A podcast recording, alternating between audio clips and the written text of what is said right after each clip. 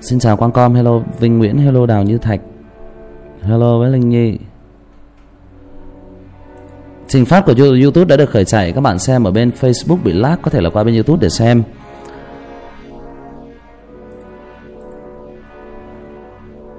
Ok đã chạy ổn rồi.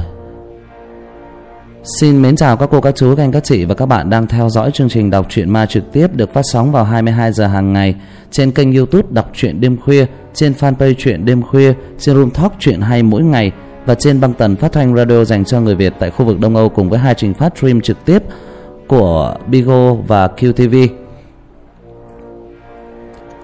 Kính thưa quý vị và các bạn, ngày hôm nay chúng ta sẽ đến với một uh,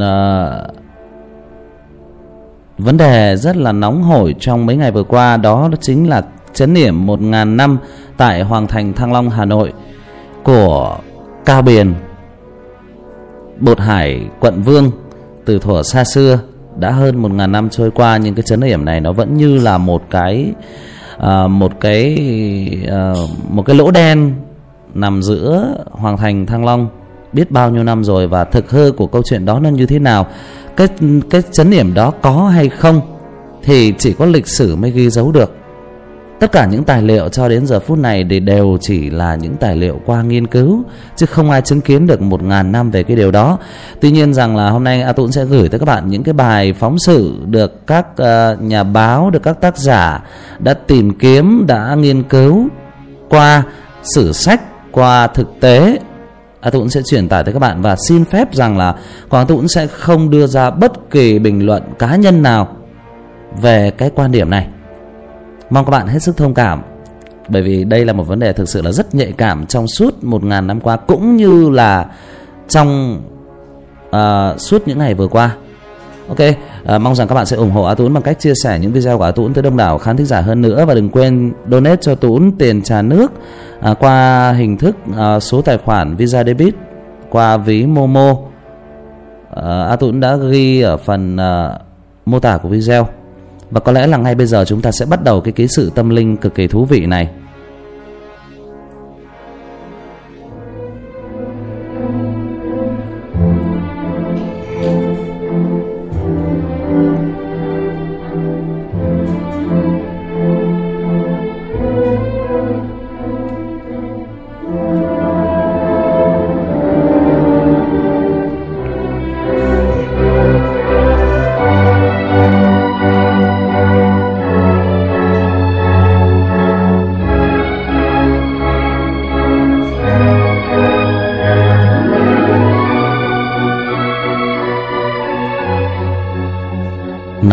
Cao biển.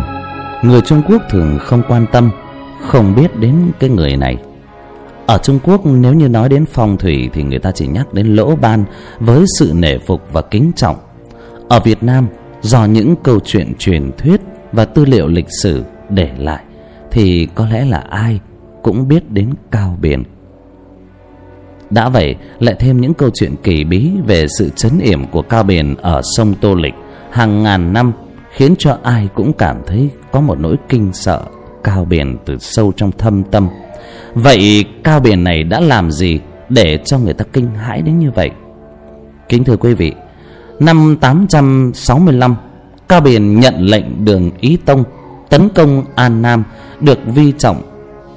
Trợ sức, hắn đánh bại hoàng đế đại lễ là thế long. Tháng tư năm hàm thông thứ bảy, tức là năm 866 thì hạ được thành giao chỉ, giết chết đoàn tù thiên và chu đạo cổ. Được đường ý tông phong tiết độ sứ, tĩnh hải quân, cai quản an nam. Trong lúc xây dựng thành đại la, ấy thế mà cứ đến cái đoạn một khúc sông hướng tây là bị lở. Một hôm hắn đi dạo ngoài cửa đông thành, chợt thấy trong mây mù tăm tối, có bóng người kỳ dị, mặc áo hoa, cưỡi rồng đỏ tay cầm thẻ bài màu vàng bay lượn ở trên mây. Đó không ai khác chính là tô lịch giang thần. Biển kinh sợ định lấy bùa ra chấn yểm. Bỗng, đêm hôm đó, hắn nằm mơ thấy thần báo mộng. Ta là tinh anh ở long đỗ. Nghe tin người đắp đất xây thành, ta đến hội ngộ. Cớ làm sao lại dám chấn yểm ta?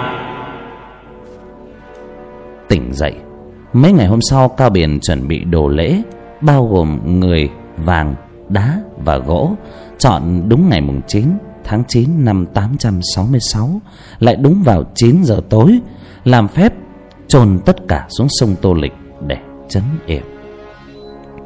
Việc đầu tiên hắn cho ngăn sông nắn dòng chảy đoạn Tây Thành, nay là đường Nguyễn Đình Hoàn, bên kia là đường bưởi Hà Nội. Hắn lệnh cho quân sĩ đào đất tạo thành một cái hố sâu độ 6 mét và rộng mỗi chiều ước chừng phải đến 16 mét. Sau đó, hắn viết bùa và làm phép để thu hồn vong linh của các bậc đế vương, các vị thánh thần của phương Nam lại. Lại viết phép niệm chú, thu phục và nhốt những linh hồn đó vào trong một cái hồ lô đồng, để vào trong một bình gốm chôn sâu dưới lòng sông. Lấy thêm một cái mâm gỗ hình tròn, viết phép đè bên trên. Sau đó, hắn dùng bảy chiếc cọc đóng xuống sông, bắt bảy người biết làm phép buộc vào cọc để chết cùng và niệm chú ngữ. Ở phía trên bờ hai bên đầu ngọn hắn cho thêm hai người nữa cùng với hai chiếc cọc kỳ lạ. Bảy người ở dưới bao gồm một người biết phép điểm huyệt một kẻ biết phép thổ huyết một người giỏi địa lý một người biết gọi gió một kẻ biết hô mưa, một người biết triệu hồi sấm sét, và người cuối cùng là biết phép phục quỷ. Ở phía trên, hắn cho hai tên đồ tể đã từng chém không biết bao nhiêu mạng người, cũng táng theo cọc. Tất cả những người này có nhiệm vụ đọc chú trong hồ lô và thu phục những linh hồn đã bị hắn nhốt ở bên trong đó. Sau đó, lại chôn thêm sáu mươi người làm âm binh canh giữ ở bên ngoài cùng với việc toàn bộ phu để phục chế, đào, đắp, chặn mỏ sông của người phương Nam, tất cả đều bồi táng theo, phải đến cả ngàn người. Sau khi hoàn tất công việc, hắn dùng một chiến tướng tên là chu dĩnh, quê ở giang đông, nay thuộc tỉnh hồ bắc, trung quốc, cùng với các thuộc hạ là tẩu bao, ất nhĩ, nhũ vương và một người việt tên là ông tín, quê ở hà đông, hà nội. Hai tỷ nữ phục vụ cho chu dĩnh. Tất cả những người này đã tình nguyện chết theo lệnh của cao biển để lãnh đạo nhóm âm binh này. Nhóm này được chôn ở trên bờ sông tô lịch, phía trên đường bưởi, theo hình thức hoàn thổ táng, nghĩa là trả về đất. Hắn làm quan tài bằng đất cho người vào trong quan tài. Họ được mặc quần áo được làm từ lá cây hắn phủ lá cây bên trên lại, đổ chất men phía trên, rồi đậy nắp, đem chôn. Đổ một trăm ngày, những thi thể kia bị tiêu hủy hoàn toàn rất nhanh do sức nóng của men và lá cây. Mấy năm sau, toàn bộ thể xác của họ bị hòa vào đất, đến xương cốt cũng không còn. Nếu như sau này người ta có đào lên, cũng khó mà phát hiện được vị trí của quan tài nằm ở đâu, bởi vì lúc này tất cả đã hoàn thổ xong việc cao biển cho chôn vàng ở dọc bờ sông tô lịch để làm nộ phí cho chu dĩnh và đám âm binh. Đêm hôm đó, mưa gió sấm sét nổi lên dữ dội. Cao biển sợ hãi, lập đền thờ tô lịch giang thần ở ngay chỗ long đỗ và phong cho vị thần là thần long đỗ. Cao biển cho một bà cụ già bán nước ở ven sông, tiền vàng, nhờ mỗi ngày gieo một hạt đỗ cắm một nén nhang để nuôi âm binh. Ba hôm sau, thánh tản viên báo mộng cho bà cụ và dạy cách phá cao biển. Bà cụ nghe lời thánh tản, đổ hết số đỗ còn lại, đốt hết nhang cắm lên trên. Sau đó, bà mang theo vàng bạc, bỏ trốn. Mấy hôm sau khi đỗ mọc lên, cây chết, cây thì ngoặt ngoẹo, cong keo. Cao biển ra kiểm tra thấy hắn tra ra kỳ môn, biết là thánh tản đã phá hắn. Hắn tức tối, đem về làm bùa phép, hôm sau cho lính kiệu lên đỉnh núi ba vì để chấn yểm đức thánh tản ấy vừa mới dán bùa xong thì bỗng có một tiếng sét lớn đánh tan đạo bùa, làm cho cao biển rụng rời chân tay. Hắn biết là thánh tản đã dùng ngũ lôi chấn, ngũ lôi oanh đỉnh phá tan bùa của hắn sợ cao biển quay về thành, làm cho nhiều bình gốm, giết người, chặt đầu, chôn quanh thành thăng long để luyện thiên linh cái nhằm tăng cường âm binh để bảo vệ cho mình. Năm 868 đường ý tông lệnh triệu cao biển về giúp vua trị nước ở bên đó. Cao biển nổi tiếng khắp nơi cho đến năm 875 hoàng sào người nhà nông buôn muối giàu có nổi lên chống lại nhà đường. Lúc này đường hy tông đã lên làm vua, cao biển được lệnh vua giúp đánh hoàng sào. Ấy nhưng biển không tấn công hoàng sào, bởi vì ông này chỉ cướp nhà giàu, chia cho người nghèo. Vì vậy, đường hy tông giáng chức cao biển. Từ đó, cao biển kết hợp với lã dụng chi chống lại nhà vua do lã dụng chi tiếm chiếm quyền của biển lại kết hợp với sư đạc, tần ngạn đánh nhau với lã dụng chi. Nghi ngờ cao biển làm chân trong cho lã dụng chi, tần ngạn đã sai lưu khuông thì là một tướng của tần ngạn. Đêm ngày 24 tháng 9 năm 887 lẻn vào trong trướng, giết chết toàn bộ thuộc hạ và cả cao biển. Trở lại đền thờ tô lịch giang thần, long đỗ kể từ ngày cao biển lập đền thờ đến sau này, khi vua lý công uẩn rời hoa lư về thăng long, đã cho xây thành. Ấy nhưng cứ xây là đổ. Lập tức nhà vua cho người đến đền long đỗ, khấn vái. Ở đó, quả nhiên vua thấy một con bạch mã từ trong đền đi ra. Người lần theo vết chân ngựa mà xây được thành. Sau này, lý công uẩn đã phong là thành hoàng của kinh thành thăng long. Từ đó đền đó được gọi là đền bạch mã, là một trong tứ chấn thăng long, tọa ở hướng đông.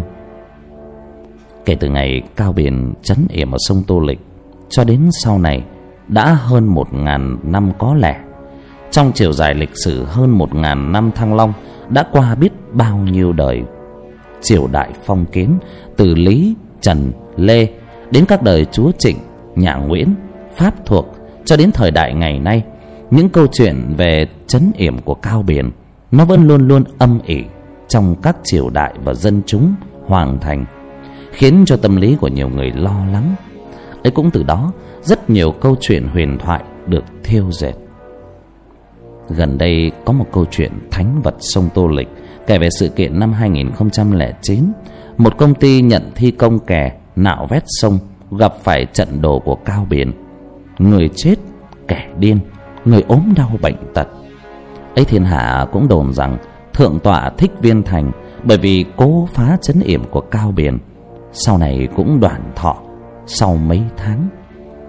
Tất nhiên những câu chuyện thì vẫn chỉ là những câu chuyện, nhưng rõ ràng là ở xứ này mấy ai mà dám đụng vào cao biển không lẽ cao biển lại nguy hiểm đến như vậy? Nói về sông tô lịch là một con sông cổ của tứ giác nước thăng long, vốn từng là một phân lưu của sông hồng. Đưa nước từ thượng lưu sông hồng sang sông nhuệ, đến đoạn trung lưu, nó gặp hồ tây, là dấu tích của đoạn sông hồng cũ, nằm cạnh quán thánh. Và một phần nước từ hồ tây được cung cấp cho đoạn sông đó đến hạ lưu. Tuy nhiên, cho tới nay, đoạn sông từ cầu gỗ đến bưởi đã bị lấp. Chỉ còn lại một vài dấu tích ở đoạn thụy khuê. Do đó, sông tô lịch không còn thông với sông hồng, trở thành một con sông riêng biệt, không đầu, không cuối. Ngày trước, ở hai bên bờ sông, người ta buôn bán tấp nập. Từ khi bị lấp, sông chỉ còn một dòng thoát nước thải của thành phố, bị ô nhiễm nặng. Từ cuối những năm 1990 sông Tô Lịch bắt đầu được nạo vét đáy sông, kè bờ để làm sách và chống lấn chiếm. Bắt đầu vào tháng 6 năm 2001 công ty liên doanh xây dựng VIC trúng gói thầu 7 dự án cải tạo hệ thống thoát nước của Hà Nội. Công việc cụ thể là nạo vét và kè đá bờ sông Tô Lịch. Kể từ đây, hàng loạt sự kiện kỳ lạ bắt đầu xảy ra.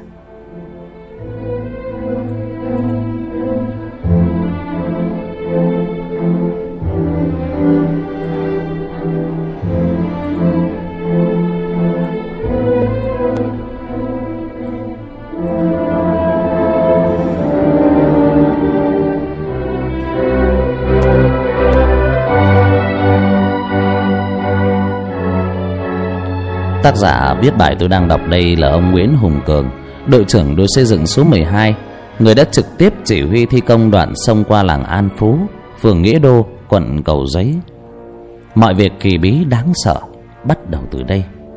Có thể chỉ là sự trùng hợp ngẫu nhiên nhưng cũng có thể là chuyện tâm linh mà chúng ta còn chưa giải thích nổi. Trước khi thi công với tư cách chỉ huy công trường tôi có mời ông phạm ngọc anh là kỹ sư thủy lợi làm chuyên viên kỹ thuật ngay ngày đầu tiên đi khảo sát thực địa, ông ngọc anh phát hiện ra một ngôi đền rất lớn ở bờ sông an phú. Đó là ngôi đền quán đới, có từ thời lý.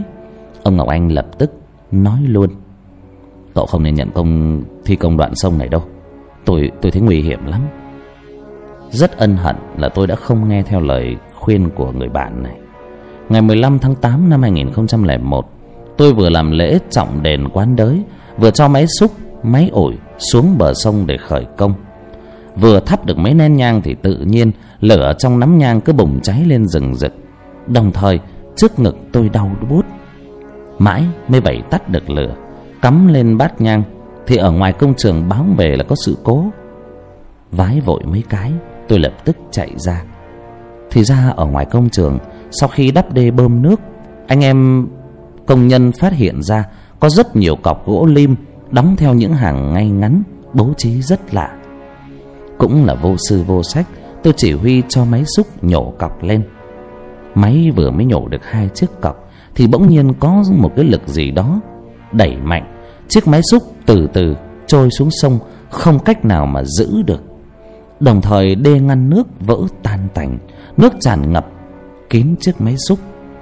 Gần như cùng lúc ấy có tiếng người hét lên từ trong đống bùn đất mà máy xúc xúc lên, có lẫn rất nhiều rất nhiều xương người, xương thú vật, cùng với nhiều đồ gốm, đồ sắt, đồ đồng, như là bát, đĩa, dao, lềm, kim khâu, tiền đồng và tiền cổ. Biết là gặp chuyện lớn, lập tức tôi cho dừng thi công, yêu cầu công nhân gom tất cả đồ cổ, xương người, báo với lại bảo tàng hà nội. Ông phạm kim ngọc giám đốc của bảo tàng hà nội và rất nhiều nhà khoa học đã đến hiện trường thu nhặt cổ vật mang về bảo tàng. Tối ngày hôm đó, anh hùng, người công nhân lái máy xúc nhổ cọc, đang khỏe mạnh. Vừa về đến nhà thì lên cơn động kinh, mắt trợn ngược, miệng sùi bọt mép, người quay tròn như là gà bị cắt tiết vậy. Cả nhà anh hùng thấy có sự lạ, sắm lễ ra bờ sông, khóc lóc, lễ bái. Thật đáng sợ là lễ xong, đốt vàng mã được một nửa thì điện thoại báo tin anh hùng ở nhà đã tỉnh lại. Không biết làm cách nào, nghe bạn bè mách, tôi đi hải phòng mời một thầy pháp nổi tiếng về trừ tà. Ấy, vừa nói chuyện với thầy thì ông chừng mắt, quát lên. Này, chỗ đây âm khí nặng nề, sức tôi không có trừ được. Năn nỉ mãi, thầy mới chịu về hà nội, nhưng cũng chỉ dám lễ cầu an ở bờ sông. Ngay đêm đó xong việc là ông về sài gòn. Mấy ngày hôm sau, bảo tàng hà nội tổ chức một hội thảo khoa học, có hội tụ rất nhiều các nhà khoa học về sử học, bảo tàng và cả tâm linh. Kết luận của giáo sư trần quốc vượng được chấp nhận. Đây là trận đồ bát quái, chấn yểm, giữ cửa thành đại la từ thế kỷ thứ chín. Giáo sư cũng đề cập đến lực lượng âm binh tại đây và có dặn tôi là phải cẩn thận kẻo ảnh hưởng đến sức khỏe và tính mạng của mình và anh em công nhân. Tôi cùng với anh em công nhân thu nhặt hết tất cả xương người, nệm vào tiểu, chôn ở bờ sông. Hàng ngày vẫn cắt cử người xương khói. Nhưng công việc không tiến triển, hễ cứ đắp đê lên lại vỡ. Anh em công nhân ở công trường thì luôn mơ thấy ma quỷ và rất hay gặp tai nạn lao động. Vét được chút bùn nào lên thì cũng chỉ thấy toàn kèm theo xương người đầu lâu. Chúng tôi cũng chỉ đành niệm hết vào tiểu, đem chôn ở gần đó. Một mặt tích cực đổi mới kỹ thuật thi công, mặt khác tôi vẫn tiếp tục mời thầy cúng trừ tà giải hạn. Ấy nhưng tất cả các thầy từ bắc chí nam khi nghe đến thì đều lắc đầu bất lực. Công nhân họ nằm mơ thấy những người mặc áo the khăn xếp, đánh đuổi không cho nằm. Nhiều người bỏ việc, sợ quá không cả dám ở lại anh thượng quê ở nghệ an, vốn là công nhân xây lắp, ngủ ở lán công trường. Ấy đêm nào anh cũng mơ thấy một bà cụ hiện lên, nắm tóc mà đuổi đi, giọng nói lên chòe chóe vậy. Đây không phải là chỗ kiếm ăn của chúng bay, về quê mà sống mau lên, chết cả lút anh Thượng không chịu bỏ, còn khuyên nhiều công nhân ở lại làm. Được ba hôm thì vợ anh làm cấp dưỡng cho công nhân, bị bỏng độ ba, toàn thân sợ quá, anh đưa vợ đến viện rồi bỏ việc luôn. Tháng 11 năm 2001 nhờ tích cực vận động, tôi mời được thượng tọa thích viên thành ở chùa hương về làm lễ cúng ở hiện trường. Vừa đến hiện trường, lập tức thầy ngồi xuống nhắm mắt niệm phật. Niệm một lúc, thầy đứng lên. Đây là trận đồ chấn yểm nguy hiểm. Vì các đệ tử, thầy lập đàn tràng hóa giải một phen a di đà phật. Sau đó, thầy lập đàn tràng hóa giải ở bờ sông để bỏ chấn. Lễ xong, thầy thích viên thành quay sang nói với mọi người. Mặc dù thầy đã cố, nhưng mà anh em phải cẩn thận. Còn anh cường thì phải chịu nhiều hậu quả. Gia đình, anh em, con cháu cũng phải chịu nhiều hậu quả đó. Nói rồi, thầy buồn buồn ngẩng lên, nhìn ra xa xăm. Vì cái đàng tràn này, đến tính mạng của thầy cũng khó giữ. Ba tháng sau, thầy thích viên thành tọa hóa. Các đệ tử nói trước khi thầy mất, thầy còn nói là thầy mất vì trận đồ chấn yểm ở sông tô lịch.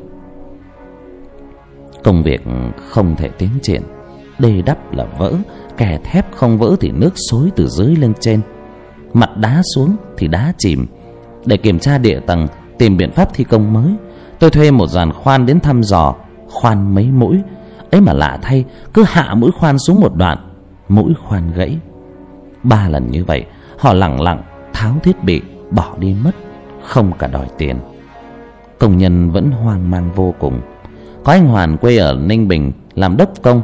Có hôm vừa dẫm chân lên đầu cột gỗ thì nghe ở quê nhắn lên là bố ốm thập tử nhất sinh, phải cấp cứu. Anh nguyễn văn nông, thủ kho, là người tích cực trong việc thu lượm hài cốt và di vật, thì mẹ bị tai biến mạch máu não. Sau khi thầy thích viên thành làm lễ hóa giải yểm trừ, anh trần văn lợi, người bắc giang, sông sáo nhất, nhảy xuống lòng sông để vét bùn, vừa lên bờ tắm rửa xong, được tin báo ở quê nhà cháy rụi, một đứa cháu rất thân, mất mạng các công nhân sợ hãi, nghỉ việc. Chiều chiều đứng bên bờ sông hoang vắng, lòng tôi chua xót lắm. Tôi đâu có tội tình gì đâu mà thánh thần hại tôi đến nỗi này. Thấm thoát cuối năm, trời trở rét, chỉ còn lại mấy anh em thân thiết với tôi ở lại làm. Tôi cho đóng cọc thép sâu đến bốn mét, làm cữ thép chắn nước.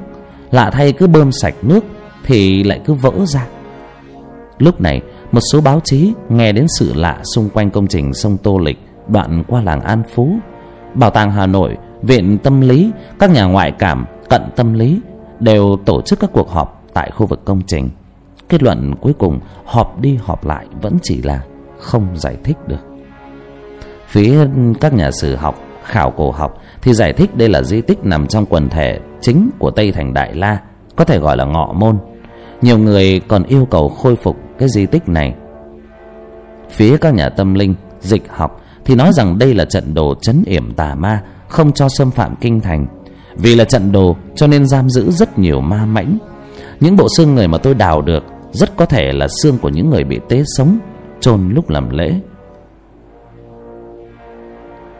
Cũng theo như họ, tôi đã động đến trận đồ, đã động phá trận đồ, giải thoát cho nhiều tà ma, cho nên lũ chúng nó ám vào làm những người có mặt lúc đó không yên ổn hoặc là chịu những hậu quả vô cùng.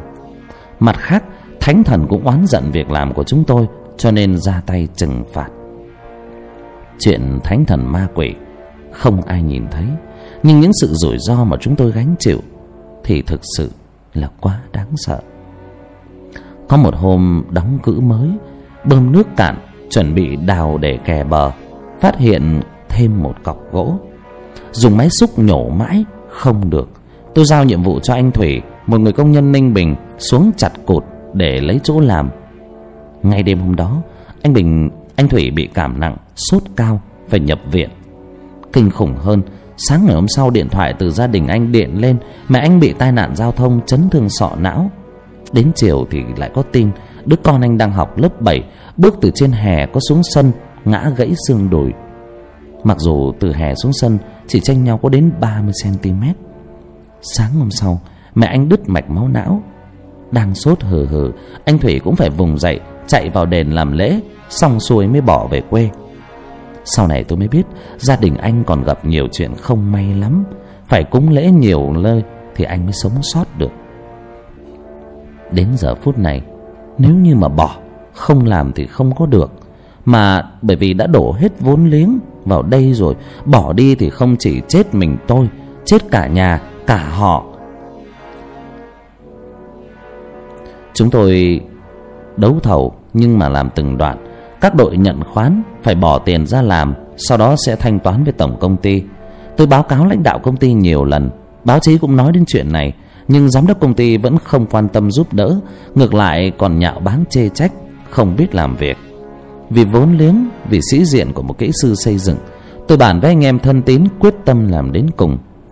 May thay có ông nguyễn trường tiểu, chủ tịch hội đồng quản trị công ty trục ủng hộ chúng tôi rất nhiều trong công việc. Được sự giúp đỡ của ông, tôi mời được thầy mão, một vị thầy tứ phủ nổi tiếng ở vĩnh tuy, hà nội, đến làm lễ tại công trường.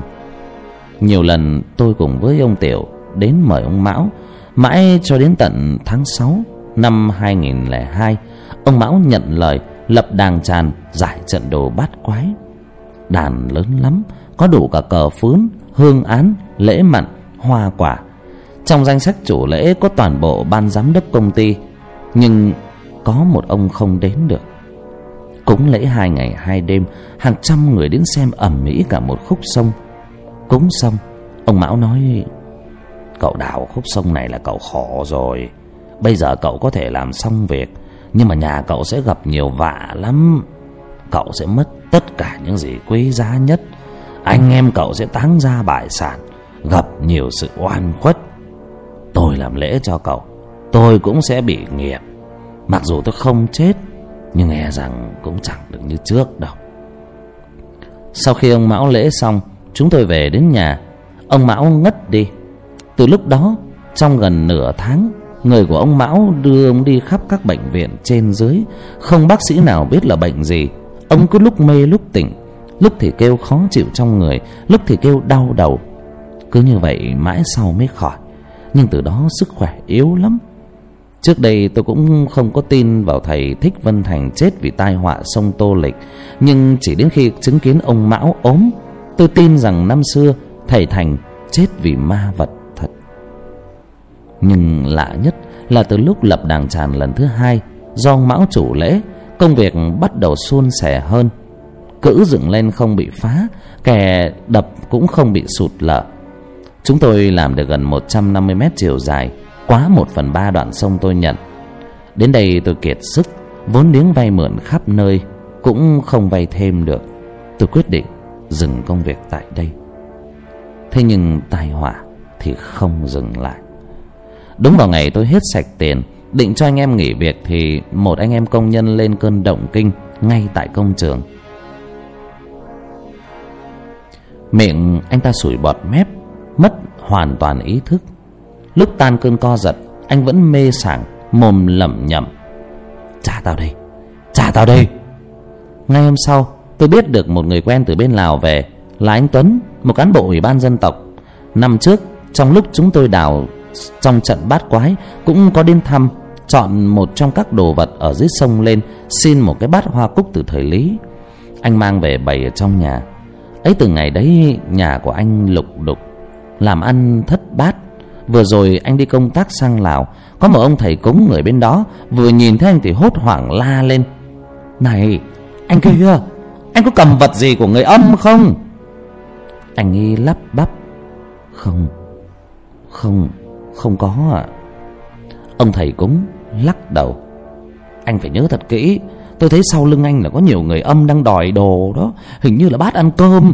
Anh lấy của họ dưới sông, làm cho họ không có đồ ăn, anh phải trả họ ngay không là gay đấy anh tuấn nhớ lại chuyện cái bát, sợ quá, bỏ dở chuyến công tác, lộn về hà nội, sắm lễ tạ tội, rồi trả cái bát vào dòng sông, đúng chỗ đã lấy lên. Hôm đó vào 24 tháng 7 năm 2002 Chuyện còn rất dài, rất nhiều. Ba ngày sau đó Bố đẻ của tôi đột ngột ra đi Và còn nhiều chuyện nữa xảy ra. Bởi vì cho đến tận ngày hôm nay Khi tôi đang ngồi viết lại những dòng này Gia đình tôi vẫn còn chịu nhiều oan khuất.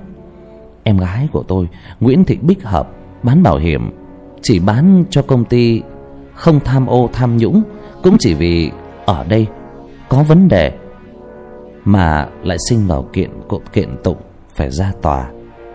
Ai biết chuyện cũng thương Nhưng đâu có giúp gì được.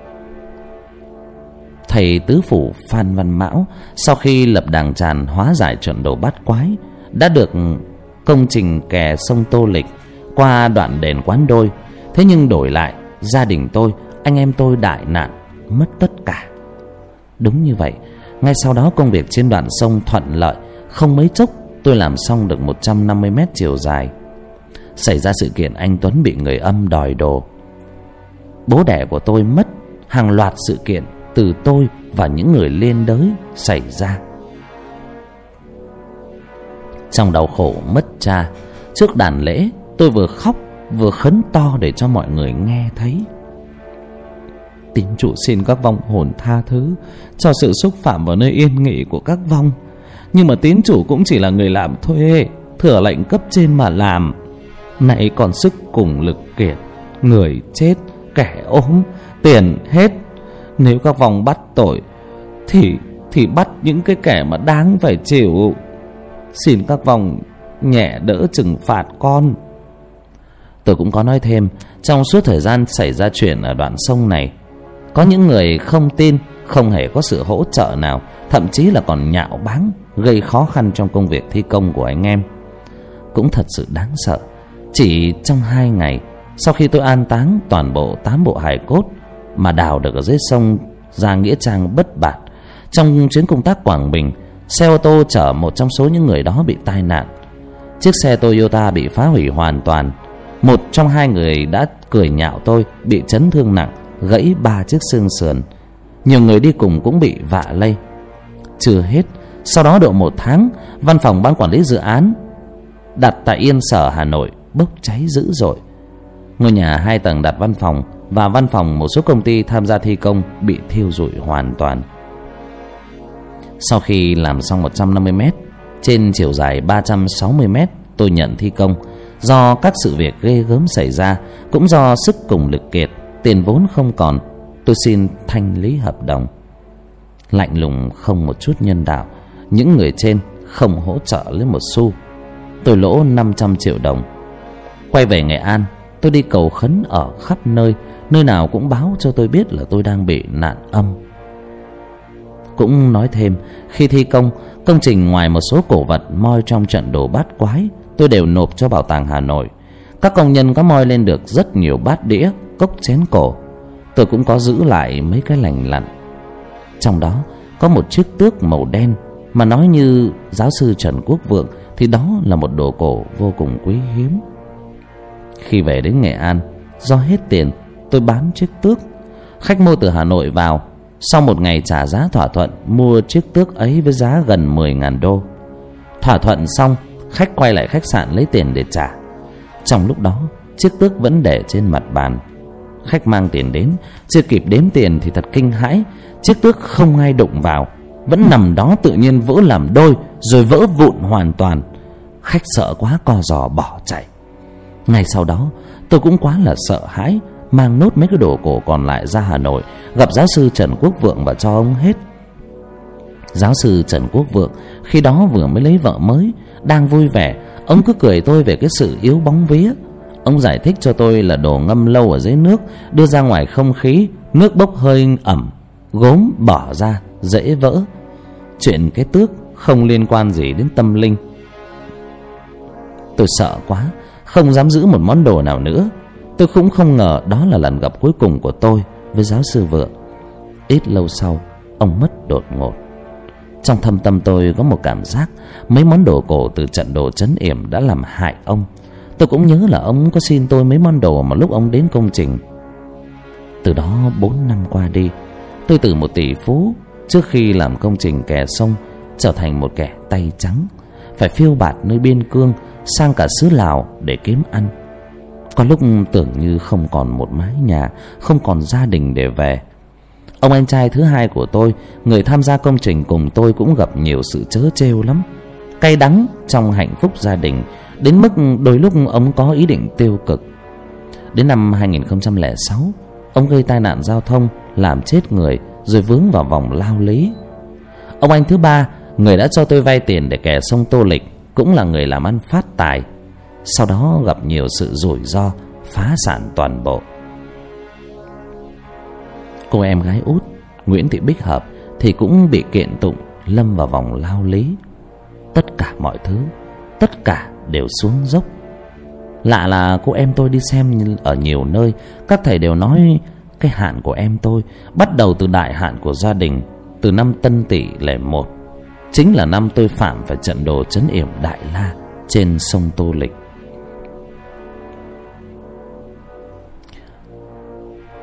Cũng có thể, toàn bộ câu chuyện này nó chỉ là ngẫu nhiên rơi vào số phận của tôi, hoàn toàn không có yếu tố tâm linh chỉ biết rằng theo cố giáo sư trần quốc vượng, địa điểm mà tôi thi công là điểm giao thoa của ba con sông cổ, sông tô lịch, sông thiên phù và sông nhuệ. Do vậy, cấu tạo địa chất phức tạp, hình thành những vực sâu. Những vực sâu được bồi đắp bởi mọi thứ đã từng trôi nổi trong ba con sông. Vì vậy thì việc thi công rất khó khăn. Nhưng cũng có thể địa lý đã từng nói, đây là điểm giao thoa và là một huyệt phong thủy quan trọng. Vì vậy một thế lực nào đó đã lập trận đồ chấn yểm để huyệt này không phát được. Mọi việc tôi cũng không biết rõ, nhưng câu chuyện của tôi và gia đình thì quá là đau khổ. Tôi cầu mong rất nhiều sự chia sẻ.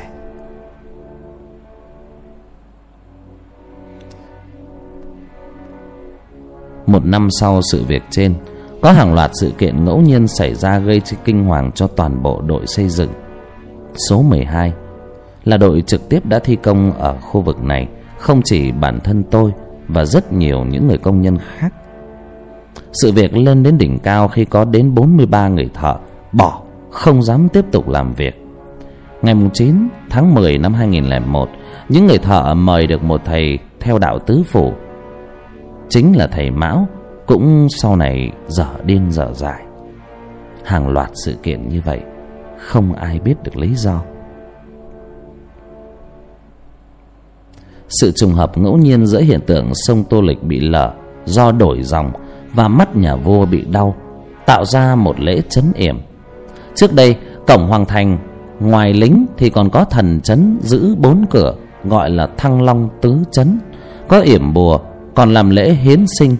Như vậy, đây là cổng thành phía tây của thành đại la, thông qua tính tương đối thống nhất giữa niên đại của tiền và đa số đồ gốm, cho thấy niên đại của địa điểm này vào khoảng thế kỷ 11 và thế kỷ 14 tức là vào thời Lý, vào thời Lý và thời Trần, Việt Nam hay là thời Tống của Trung Quốc, sự trùng hợp ngẫu nhiên xảy ra.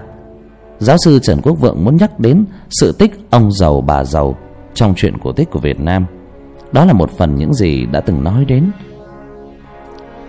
Trên, gần đây, trên đài truyền hình có phát tin là người ta chuẩn bị khôi phục lại hiện trạng các di vật ở quanh khu vực đó theo như thiền ý của người viết, đây là một hiện tượng chấn yểm, nhằm cắt và bế long mạch, chặn đường đi của khí. Và ai đã chấn yểm vị trí này, mục đích của sự chấn yểm này là gì? Đây có lẽ là tác phẩm của cao biền, tiết độ sứ của trung quốc vào thế kỷ thứ tám, tức là trước thời nhà lý độ 200 năm. Theo các nghiên cứu, có nói rõ về tác giả của cái tác phẩm sông tô lịch. Giáo sư trần quốc vượng cũng đã nói rằng, sự chấn niệm của sông tô lịch song không chỉ căn cứ vào niên đại của đồ gốm, mà theo truyền thuyết tại sao sông tô lịch và sông thiên phủ hẹp lại, hay là truyền thuyết sự tích ông giàu bà giàu. Tác giả của sự việc trên là các vị vua nhà lý nhằm chấn yểm sự báo thù của ông giàu, bà giàu. Thì không có sự việc sông tô lịch và thiên phủ cứ càng ngày càng hẹp cho đến nay chỉ còn là một con sông nhỏ xíu, làm nhiệm vụ thải nước bẩn cho thành phố hà nội. Phải nhớ, theo sử sách, sông tô lịch ngày xưa là một con sông rất lớn, rất rộng, ở trên bến, dưới thuyền, là trục giao thông chính thuở ấy. Mặt khác, thời lý trần có rất nhiều nhà phong thủy việt nam tài giỏi, như là thiền sư định không, làng cổ pháp. Sư la chân nhân, sư vạn hạnh, dĩ nhiên các vị đó không thể nào để cho các vua chấn yểm sông tô lịch và thiên phủ, để đến nỗi sông tô lịch và sông thiên phủ càng ngày càng hẹp lại. Ngôi báu vua lý chẳng bao lâu về tay nhà trần, dòng họ lý tuyệt diệt đến nỗi không có một người nào còn tồn tại để họ lý mà phải đổi qua họ nguyễn mới sống được. Cho đến sau này, chúng ta xét đến một sự việc ở góc độ khác qua các sự kiện lịch sử và truyền thuyết còn lưu lại trong nhân gian theo việt sử lược có viết, thành đại la được xây dựng vào thế kỷ thứ bảy, có tên là tống bình. Năm thứ hai nên hiệu là trường khánh, tức là năm nhâm dần, năm 822 vua mục tông của nhà đường ở trung quốc dùng nguyên hỷ làm quan đô hộ. Nguyên hỷ thấy cửa thành có một dòng nước chảy ngược, sợ rằng dân ở trong thành có ý đồ phản nghịch, lập tức sai thầy cúng gieo quẻ. Thầy cúng nói sức ống không đủ để bồi đắp thành lớn. 50 năm sau, một người họ cao đóng đô tại đây xây dựng vương phủ. Tới đời của đường y tôn tức là năm 841 đến năm 873 cao biển được cử sang đất việt làm tiết độ sứ. Cao biển là một con người đa hiệu vừa là một vị tướng vừa là một nhà phù thủy đạo sĩ cũng là một nhà phong thủy có tài. La thành được cao biển sửa chữa chỉnh đốn lại cho hợp phong thủy vào các năm 866, 867 và 868. Theo truyền thuyết, khi Cao Biển xây dựng thành Đại La, khu vực thi công có hiện tượng sụp lở đất. Cao Biển tiến hành chấn điểm thần sông Tô Lịch và một số điểm khác như là đền thờ thần Bạch Mã, núi Tản Viên. Có chỗ thành, có chỗ không. Sau đó công việc xây dựng mới có thể hoàn tất. Tới đây chúng ta nhớ lại một truyền thuyết khác của dân tộc ta, đó là truyền thuyết thành cổ loa. Tương truyền rằng khi xây dựng thành cổ loa, An Dương Vương cũng xây mãi mà vẫn đổ. Khi đó rùa thuần hiện ra chỉ cách cho xây và cho một cái móng chân. Lúc bấy giờ thành cổ loa mới được dựng. Về mặt địa lý, La Thành và thành cổ loa cách nhau không xa, theo đường chim bay chỉ độ vài chục km.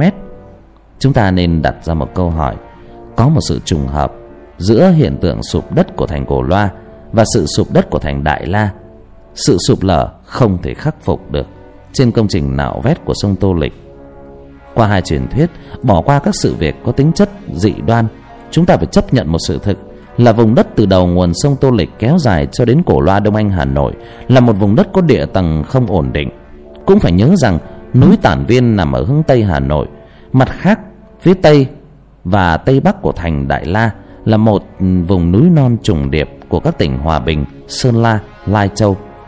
Theo định nghĩa của môn phong thủy, long mạch xuất phát từ dạng núi cao, núi mà từ đó khởi nguồn long mạch gọi là Tổ Sơn. Ngoài ra long mạch còn xuất phát từ những khu vực khác gọi là Thiếu Sơn. Cũng biết rằng thiên khí từ trên trời luôn có tính chất giáng xuống, các đỉnh núi cao như là những cái anten tiếp thu thiên khí. Từ những sự việc trên, ta cảm nhận được rằng có một long mạch lớn nhất bắt nguồn từ núi Tản Viên và các dạng núi phía tây, tây bắc của thành Đại La, kéo dài qua thành Đại La dọc theo dòng sông Tô Lịch, chạy qua khu vực Hồ Tây bây giờ. Hồ Tây trước kia vốn là một khúc của dòng sông Hồng. Sau đó sang đến địa phận của Cổ Loa Đông Anh Hà Nội và theo hướng đông bắc đi tiếp. Chính vì có long mọc mạch này, Cao Biển vô cùng bận tâm, khổ trí nhằm tiêu diệt hoặc chấn yểm. Có rất nhiều truyền thuyết về cao biển liên quan đến các khu vực khác nhau của long mạch này.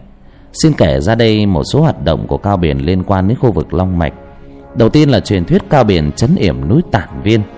Lão đã sử dụng đến 8 vạn cái tháp bằng đất nung để chấn yểm thần Tản Viên. Tới gần đây, người ta còn đào được những cái tháp đất nung đó ở khu vực Hà Nội.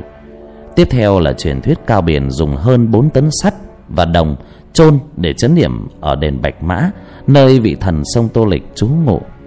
Cao Biển còn nhiều lần dựng tràng dùng bốn thứ kim loại là sắt, đồng, vàng, bạc chấn điểm ở nhiều nơi trên bờ sông Tô Lịch. Theo sử sách, Cao Biển đã đặt bùa chấn yểm 19 nơi dọc trên dòng sông Tô Lịch này. Ngoài ra, ở một số tỉnh dọc theo đất nước cũng bị Cao Biển chấn yểm.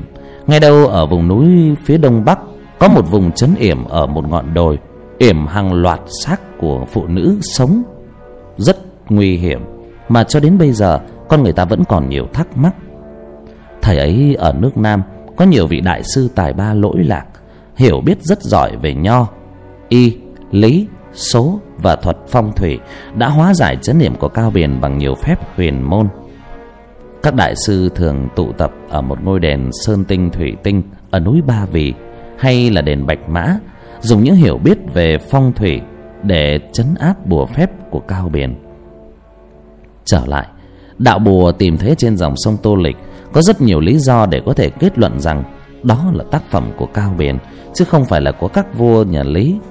Tác phẩm đó là của cao biển từ đời đường, thuộc về thế kỷ thứ tám, thứ chín, tức là trước thời lý khoảng hai trăm năm. Nếu như xét về niên đại của cổ vật tìm thấy, thì trong khoảng hai trăm năm, các cổ vật trên cũng không có sự thay đổi nhiều. Không loại trừ trường hợp các cổ vật trên đất liền rớt xuống lòng sông thời gian sau khi cao biển chấn yểm, nhưng điều đó rất khó xảy ra xin xét lại mục đích của cao biển khi chấn hiểm sông tô lịch. Cho đến tận giờ phút này, khi chúng ta đang ngồi ở đây nghiên cứu, người ta vẫn sử dụng các thủ thuật châm cứu, điện trần, xoa bóp, bấm huyệt để chữa bệnh. Tất cả những thủ thuật đó đều dựa trên lý thuyết về hệ thống kinh mạch, huyệt lạc trong cơ thể con người. Người ta xác định được hàng ngàn huyệt vị trên cơ thể con người, tùy theo từng trường hợp châm cứu. Tất cả những thứ này để chứng minh rằng thiên địa nhân, mọi thứ là hợp nhất mọi vật thể từ vi mô cho đến vĩ mô phải tuân theo những quy luật chung của sự tương tác vũ trụ. Trên trái đất này cũng phải có những đường kinh mạch huyệt lạc như cơ thể con người vậy. Trái đất là một cơ thể sống, chứ không phải là một cục đất chết như là người ta vẫn nghĩ. Đó là quan điểm về thế giới duy tâm là như vậy. Ta cũng có thể suy ra một hệ quả. Ở một điểm nào đó, người ta có thể dùng một thủ thuật để ngăn, bế hoặc chặn đường đi của một long mạch như là cao biển đã làm. Thủ thuật này, người xưa gọi là chấn yểm chúng ta tạm thời đưa ra các giả thiết như sau.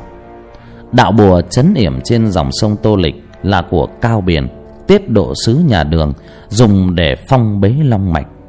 Khi tiến hành xây dựng thành đại la vào thế kỷ thứ chín, đó là một trong mười chín nơi cao biển đã thực hiện chấn yểm đạo bùa đó hoàn toàn không phải là do các vua thời lý chấn yểm trong truyền thuyết ông giàu bà giàu, khoảng hai trăm năm sau khi cao biển chấn yểm ở đây. Thứ hai, chấp nhận rằng có một long mạch rất lớn xuất phát từ phía tây thành đại la, các dãy núi thuộc tỉnh hòa bình, sơn la, lai châu.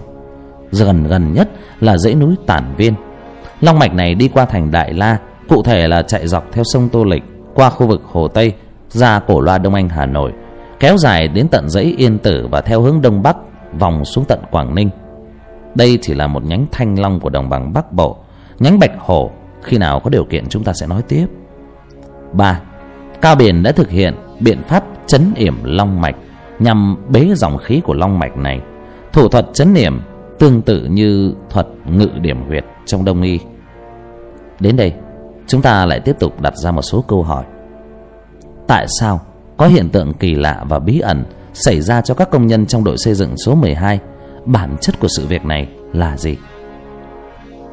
Tại sao khi cao biển chấn yểm sông tô lịch, kể từ đó đến tận ngày hôm nay, trong lịch sử không còn nghe vụ sụt lở nào khác, ngoại trừ trường hợp trên sông tô lịch đã nói ở trên, sau khi người ta rút các cọc yểm lên?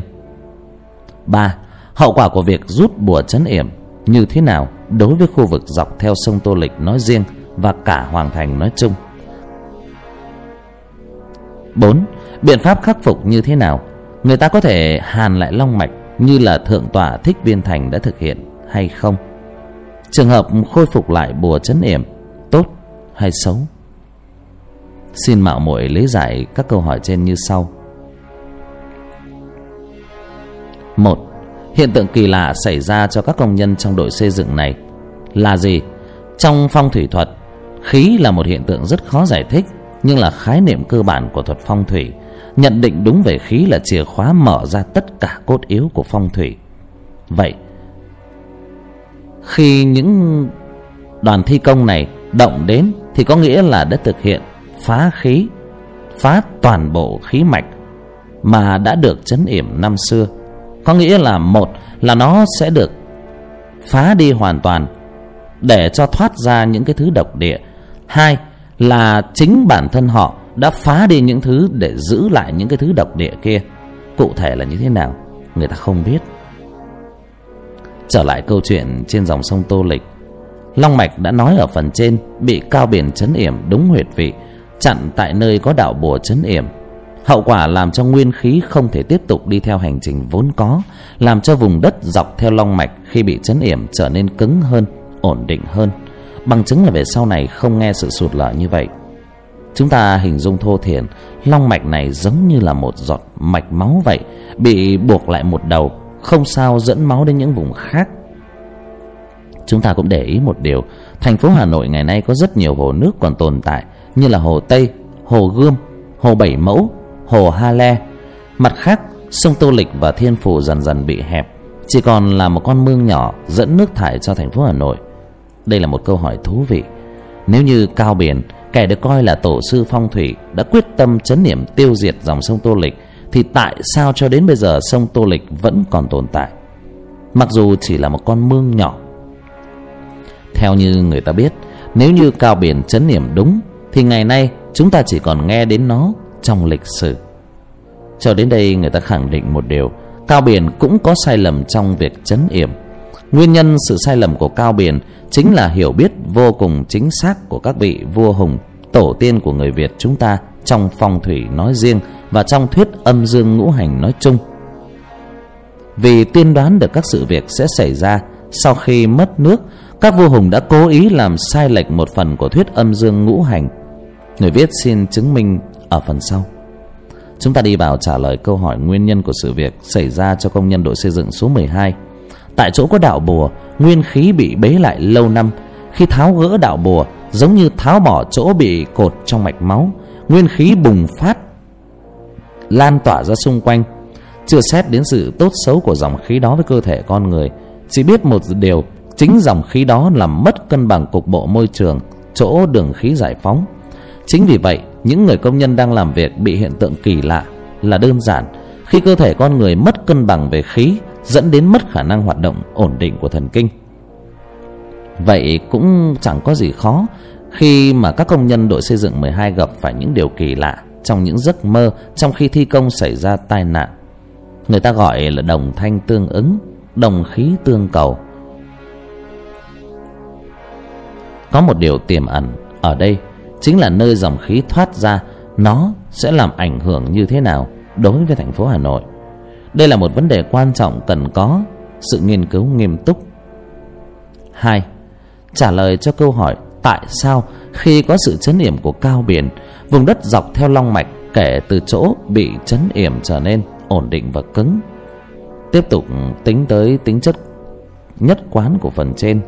Đường khí của long mạch bị phong bế, nguyên khí không đến được những vùng đất sau ở chỗ chấn yểm nguyên khí luôn có nước đi cùng, cho nên lượng nước tới các vùng đó cũng bị giảm. Kết quả, vùng đất sau chỗ bị chấn yểm cứng, kết cấu của địa tầng cũng trở nên ổn định. Khi một vùng đất đã có địa tầng địa chất ổn định, tất yếu dẫn đến các vụ sụt lở đất khi xây dựng công trình mất đi. Đó là việc không có gì là bí ẩn trong nghệ thuật xây dựng. Tại công trình nạo vét sông tô lịch, khi đạo bùa bị nhổ lên lập tức nguyên khí phong tỏa ùa thoát ra ngoài với một tốc độ và lưu lượng vô cùng lớn, làm cho đất đá của khu vực nhão ra như bùn, trở nên mất ổn định cục bộ. Ở đây, chúng ta dễ hiểu rằng sau đó, tất cả sự xây dựng đều trở nên trúc chắc trục chặt như vậy, kết luận, trong quá trình xây dựng thành đại la, năm xưa cao biển đã gặp một vùng đất có kết cấu không ổn định, nên thực hiện việc chấn yểm kể trên với mục đích làm cho đất cứng và ổn định hơn để xây dựng. Biện pháp thực hiện là dùng thủ pháp điểm huyệt đất giống như châm cứu, điểm huyệt ở trong đông y, để chấn yểm chính cái long mạch này, làm cho vùng đất ổn định lại để ông ta xây được thành. Sau này, khi người ta đào lên thì phá cái chấn điểm đó lên thì dẫn đến cái việc khó xây dựng là như vậy.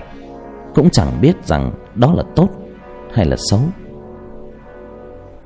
một dân tộc đã được thiên nhiên ưu đãi về địa linh về sinh khí.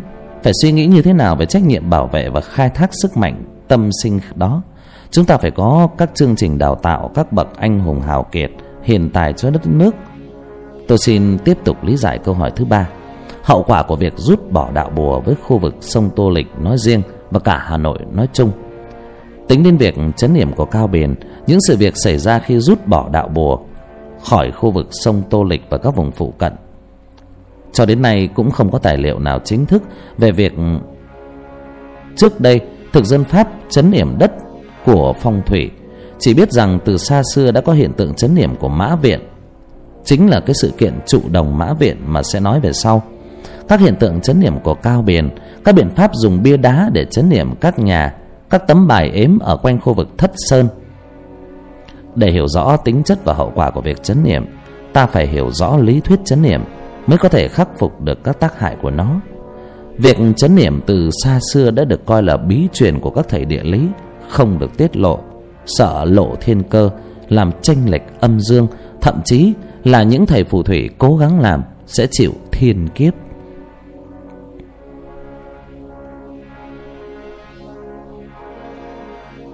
Trở lại vấn đề sông Tô Lịch khi cao biển chấn niệm, dòng sông càng ngày càng nhỏ hẹp. Đây là sự xuất hiện của dấu hiệu địa tầng đã ổn định, đất bồi lên và trở nên cứng, dẫn đến lấp dòng sông. Nước chảy ra sông hồng ở cửa hà khẩu bị chặn lại từ đoạn thụy khuê ra tới sông hồng. Kể từ đó, sông tô lịch đổi dòng chảy ngược. Cho đến nay, sông tô lịch chỉ còn chảy ra khu vực nghĩa đô, cầu giấy, hà nội, theo thuận dòng chảy chảy ra sông nhuệ, cuối cùng mới đổ được ra sông hồng. Như vậy, dòng chảy của sông tô lịch theo nhánh bạch hồ đã nêu trên. Thay vì chảy theo nhánh thanh long, nhánh bạch hồ này vòng qua hướng đông bắc, ngược lên miền núi. Nhánh thanh long thuộc dương khí bị chặn, bế phần lớn. Từ đó cho tới nay, có rất ít anh hùng hào kiệt sinh ra ở khu vực dọc theo đường đi của nó. Ngược lại, nhánh bạch hổ từ xưa cho đến nay chưa hề nghe có vụ chấn yểm nào lớn. Ngoài trường hợp cao biển chấn yểm ở vùng đất mạn ngược, khu vực đông bắc, thái nguyên, lạng sơn. Tới câu hỏi cuối cùng trong bài viết này, người viết nhận thấy vượt quá khả năng, cho nên cần sự đóng góp, đó là gì? Sau khi rút đạo chấn yểm của cao biển, nguyên khí bị thoát ra, ảnh hưởng thế nào tới toàn bộ miền bắc và thủ đô hà nội? Có thể hàn lại long mạch như thượng tọa thích viên thành đã từng làm hay không? Khi long mạch phục hồi, sẽ xảy ra hiện tượng gì? Tác giả xin nêu một vấn đề quan trọng liên quan đến chấn yểm. Đó là hành khí của khu vực bị chấn yểm và độ số của nó. Theo nhận xét riêng của người viết, khu vực đó thuộc phía tây của thành, của đại la, cho nên hành khí là dương, kim và độ số của nó là chín. như vậy cũng thấy rằng khi tiến hành chấn yểm, cao biển cũng biết rất rõ điều đó chỉ có duy nhất sai lầm về độ số của phương tây. Theo sách cổ hán ngữ, cho đến tận ngày hôm nay, phương tây thuộc kim, độ số theo lạc thư lại là bảy, chứ không phải là chín. Đó chính là sai lầm cơ bản của cổ thư hán ngữ. Và tất nhiên khi ứng dụng, cao biển cũng sai theo. Theo người viết được biết, tại một số vùng đất của phong châu ngày xưa các nhà phong thủy vẫn áp dụng tính độ số khi ứng dụng những việc cụ thể phong thủy làm theo. Hà đồ và số của hậu thiên bát quái. Như vậy, theo người viết, phương tây có hành khí dương kim, độ số là chín mới là chính xác. Lạc thư và độ số trên tiên thiên bát quái chỉ áp dụng cho những vấn đề có tầm vóc vĩ mô, như tính toán các giải ngân hà, thiên hà, tầm vóc vũ trụ mà thôi. Để có được chấn yểm khu vực bị lở của long mạch theo thiền ý của người viết có lẽ dùng hình thức chấn tức tức là đè lên vùng bị hở theo quy luật của âm dương ngũ hành dựng một cây cầu sắt có chín nhịp hay chín cột hoặc một cái gì đó có biểu tượng cho số 9 đè lên khu vực đã bị rút đạo bùa. Theo những tin tức gần đây, phát sinh sự việc kỳ lạ như đã nêu ở trên chỉ gói gọn trong những sự việc đã xảy ra. Người ta thấy rằng long mạch không còn thoát khí, nguyên nhân là khu vực đó qua thời gian bị phong tỏa, bế khí quá lâu, gần 1.200 năm. Luồng nguyên khí có sự thay đổi, cũng không loại trừ là đã có sự chấn yểm của một số nhà phong thủy tài ba giấu mặt tôi đã từng chứng kiến một vài lần khai mở những huyệt đạo bị chấn yểm của các nhà phong thủy ẩn danh đã có người trải một dải thảm trắng và thảm đỏ dọc theo hình một cây cầu chín khúc ở đó tuy nhiên tác giả cũng xin phép không tiết lộ là ai, chỉ biết đó là một ông cụ. 70 tuổi, tóc bạc trắng, cùng với mấy người thanh niên trẻ lắm, nhưng chỉ làm trong vòng một đêm. Sau đó, họ cũng không khua chiêng gõ trống, rồi biến mất. Trong thế giới tâm linh có rất nhiều điều khoa học không thể lý giải. Câu chuyện này vẫn là một câu chuyện đình đám một thời, và có lẽ nó vẫn còn là một ẩn số rất lớn, chờ rất nhiều người giải giải đáp cái ẩn số này. Liệu năm xưa, ai là người thực sự chấn yểm để phá vỡ long mạch và ai là kẻ thực sự chấn yểm để xây dựng long mạch? Cao biển chấn yểm long mạch này là để phá thành đại la hay là để xây thành đại la? Và sau này, ai là kẻ phá được long mạch, phá được chấn yểm của cao biển đó vẫn luôn là những ẩn số mà chúng ta còn cần rất nhiều rất rất nhiều lời giải đáp.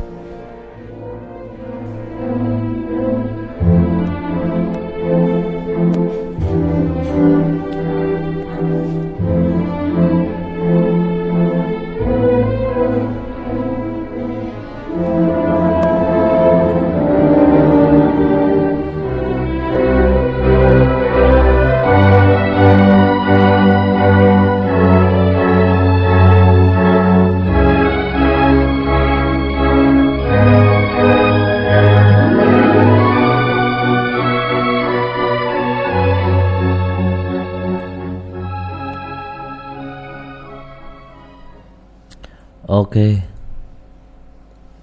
Chúng ta kết thúc ở đây và bây giờ chuyển sang câu lạc bộ xl chúng ta chuyển sang câu lạc bộ xl xin phép anh em bigo cho anh châm điếu thuốc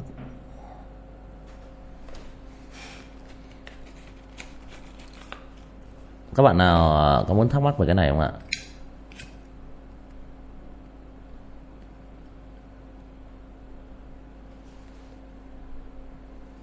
Chết mẹ, bật lửa hết ra rồi.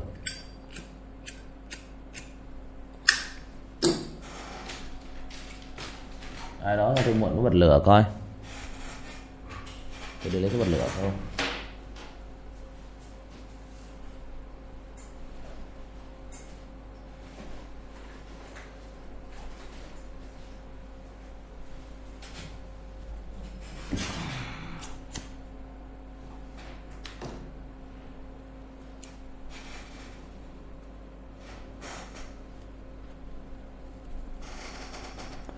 Ok mà chúng ta nói qua qua lại một chút về cái chấn điểm. Tôi nói như thế này nhé nói về chấn điểm à, của cao bền và những cái việc giải chấn điểm của thời hiện đại thì ok tôi không bàn.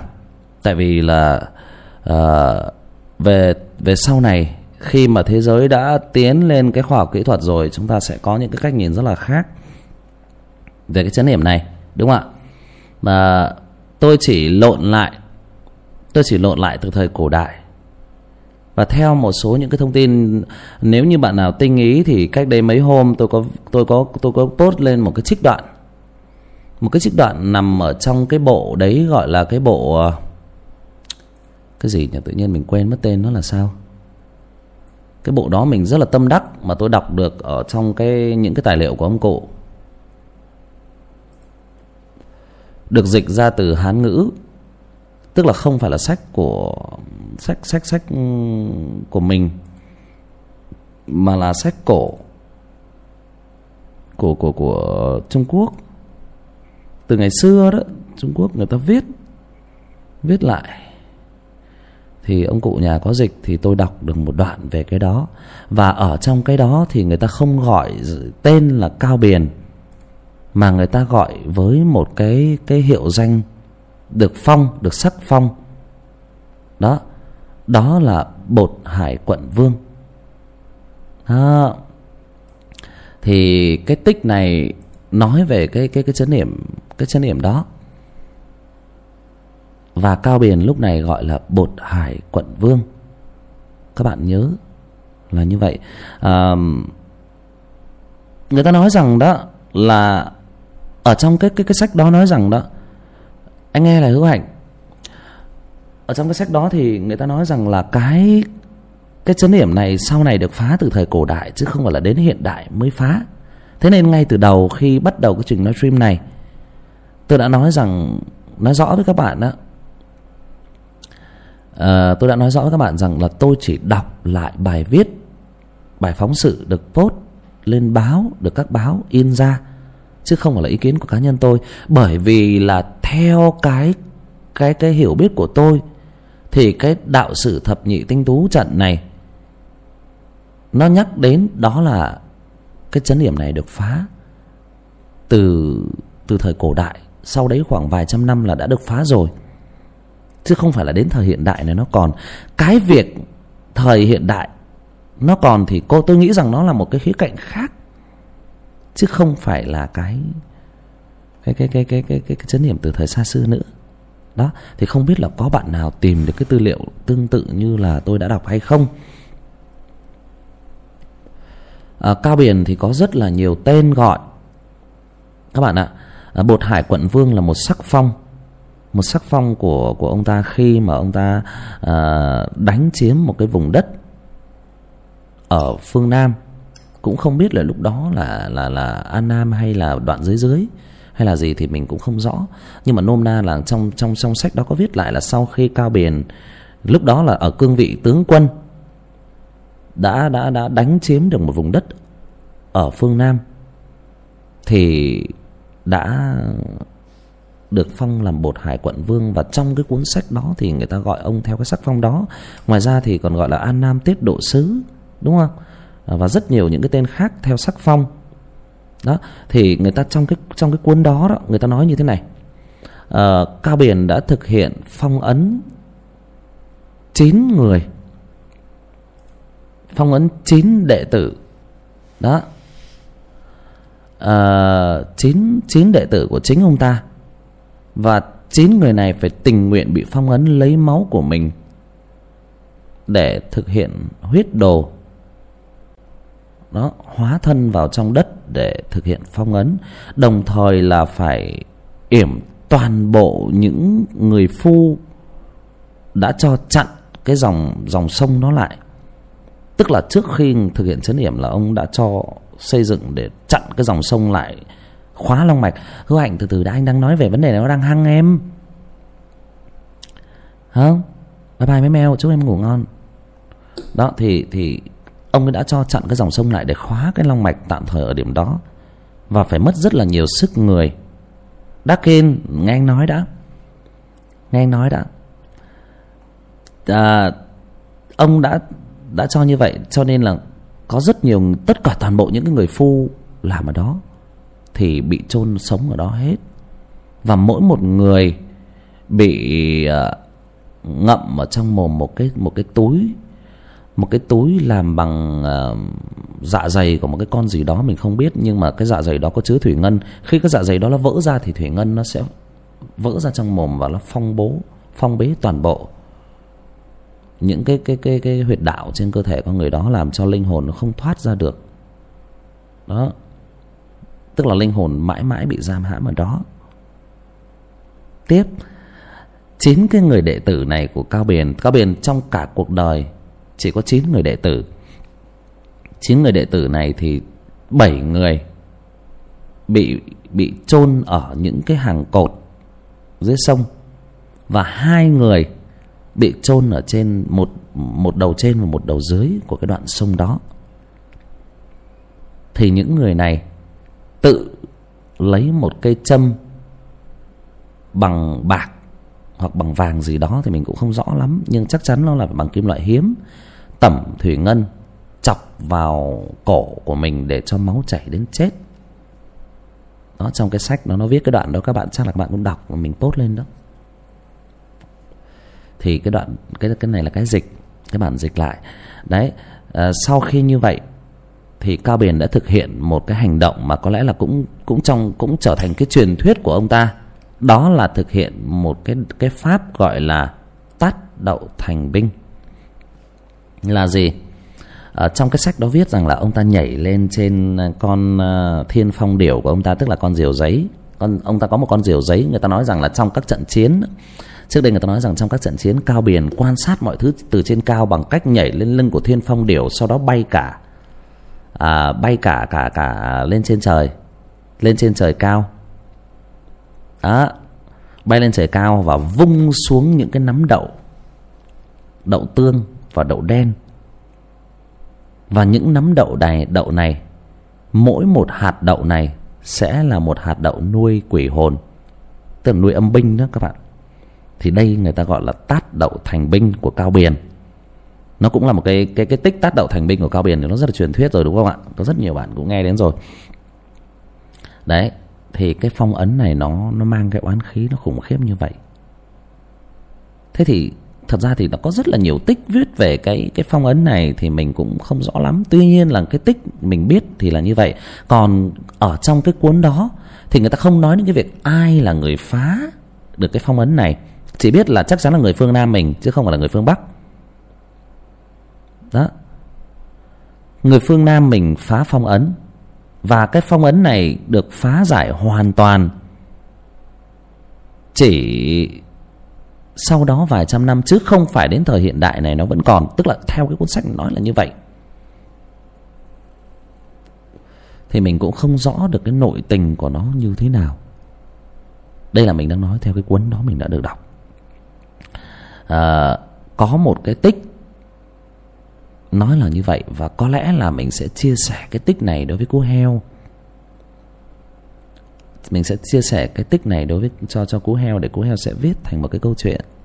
Bởi vì cái tích này thì có lẽ là trong cái sử sách của phương nam mình ít nói đến.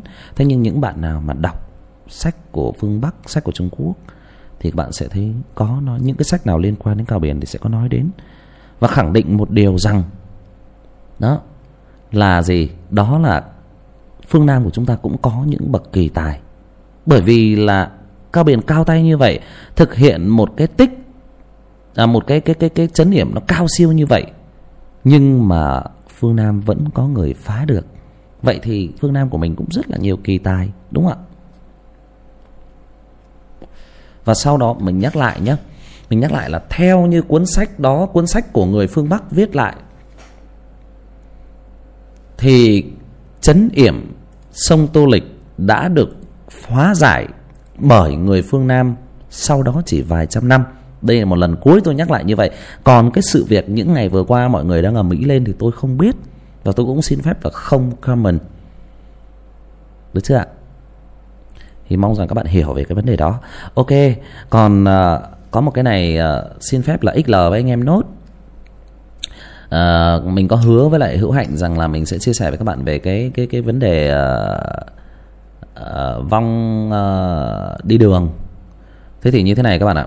À, mình có một ông anh rể rất là thân là cánh lái. Anh ấy đã lái xe đến bây giờ cũng phải ngót 20 năm rồi. À, ba vợ mình cũng là lái xe. Đó. Ừ, mình cũng chơi rất là nhiều anh em tài xế. Và có một có một số cái câu chuyện rất là hay mà mình đã hứa với hữu hạnh là sẽ chia sẻ với lại hữu hạnh cùng với một số các tác giả để các bạn ấy có uh, những cái cái, cái cái kinh nghiệm những cái câu chuyện để các bạn có thể là đưa vào trong cái tác phẩm của mình của các bạn ấy. Đó là gì? Cái câu chuyện thứ nhất là tất cả những bạn những những những những những tài xế mà lái xe bền ngược đều có một cái đặc điểm đó là gì? À, Mi Minabat em gửi ngay qua cho anh đi. Em gửi ngay qua cho anh đi. Em đừng em đừng ngại ngùng cái gì cả. Em em em em an bát em gửi ngay cái chuyện của em qua cho anh đi. Tất cả những tài xế cánh lái xe ở miền ngược đặc biệt là đi đèo thì họ đều có một cái kinh nghiệm là gì? Đây là kinh nghiệm thật anh em đã từng nói. Nếu như mà đi trên đèo vào vào đoạn vào cái thời điểm một số thời điểm như sau. Chập tối dạng sáng. Bye bye bá thông chúc em ngủ ngon. Chập tối này dạng sáng này. Ô bế tắc uh,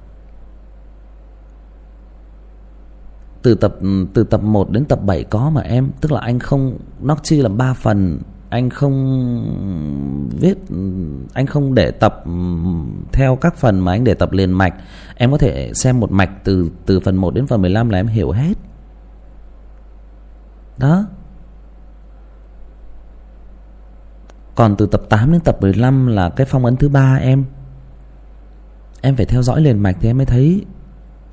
Ok. Có có admin trả lời em rồi đó, chẳng qua là em không em không để ý thôi anh thấy admin trả lời em rồi cho nên anh không không trả lời. Rồi, ok mình nói về câu chuyện lái xe. Khung giờ chập tối khung giờ dạng sáng và khung giờ nửa đêm thì tất cả các khung vào những cái khung giờ đó mà mấy anh em đi đường á đi đường mà nhất là đường đèo á mà thấy người đột ngột từ đâu đó xuất hiện ngoài đầu xe thì thường thường là anh em không có né. Dẫm ga luôn. Đến ba vợ mình con cũng cũng cũng cũng cũng cũng nói đó. Không? Thấy như vậy là đạp ga luôn. Nhất là chết thì thôi nhất chết thì chịu tội. Chứ mà né một phát thì thì còn nguy hiểm hơn. Đó đó là thứ nhất. À, cái thứ hai là có một cái câu chuyện mà anh của mình ngày xưa lái xe tét. Bye và với diễm trinh chứ ngủ ngon. Lái xe tét cái xe chở xăng đó không cái xe chở chở xăng dầu đó anh ấy lái xe tét uh, cao bằng thái nguyên phải đến sáu bảy năm. Mà anh ấy kể rằng là có một cái câu chuyện rất là rất là đáng sợ là ở cái đèo gì mà cái đoạn đường Thái Nguyên Cao Bằng không biết ông nào đi. Tôi thì tôi tôi tôi tôi không tôi đi tôi không để ý đâu tại vì là tôi không có lái xe chuyến đó. Mà tôi chỉ có đi xe khách thôi. Nên tôi cũng không dành đường cho lắm nhưng mà có một cái đèo gì rất là đáng sợ ở ở, ở cái trục Thái Nguyên Cao Bằng đó một cái đèo gì ghê lắm. Mà đi qua đó thì 10 ông thì phải đến 11 ông bị bị bị bị nó rung. Đặc biệt là những cái xe tét, xe khách thì ít. Nhưng mà xe xe, những cái xe dạng xe hàng á, thì nhiều. Tại vì sao ạ? Tại vì người ta nói rằng là những cái xe khách thì ít bị trêu lắm. Bởi vì là trên xe nó có nhiều người. Dương khí đậm đặc cho nên là ít khi bị trêu hoàng thịnh sao lại đèo hải vân mà lại cao bằng? Mày mày mày ngồi im đó đi em. Đèo gió ở ừ, hình như là đèo gió đó. Thì những cái xe tét đó anh kể lại một cái câu chuyện rất là rất là ghê giận đó là gì? Những cái ngày mưa đó. Các bạn biết đó, mưa ở trên trên trên miền ngược nó đáng sợ lắm. Nó nó cứ ồ ồ ồ nó chảy sau đó là đất cát nó cứ ào ào ào đường đó thì những cái ngày mưa đó, thì đi ở trên cái đường đèo ở miền ngược nó không thể đi nhanh được. Không dám đi nhanh. Thế là cứ ì ạch ì ạch mà cái giống xe nó nó nó nó nó, xe xe nó trở nặng á, mà nó đã leo đèo ì ạch thì cái bữa đó đó anh ấy đang đi như vậy thì kiểu xe nó không có đà lên. Bởi vì không dám đi nhanh mà. Nên là xe nó không có đà lên thì tự nhiên nó đến đó là nó nó nó chắc là như kiểu là số mấy côn kiểu gì nó chết máy ở đó thì hai anh em mới xuống. Hai anh em mới xuống mới chờ để xem là liệu có xe nào đi qua không thì xin xin là kéo. Thế là chờ như vậy thì anh ấy đã thấy một cái một cái sự rất là ghê. Đó là mưa thì nó thường thường là là cái hôm đó thì mưa nó không to lắm, nhưng mà nó nó có, nó dạng như kiểu mưa mưa bụi, mưa mù đó các bạn. Thì ở cái đoạn dưới chân đèo ở đằng sau đó. Đó à, mẹ à, thịnh ơi em đá cái thằng nguyễn thảo ra dùm anh với. Tao đố mày công an là xích được tao ấy. Tao có làm cái con mẹ gì nhà mày đâu mà mà xích tao. Mẹ cái thằng óc chó này nữa mẹ mày thích nổi à con chó này nữa. Bố mày đã hiền lành rồi. Thịnh đá thằng nguyễn thảo ra cho anh khóa mõm nó lại như khóa mõm một con chó cho anh bực bội.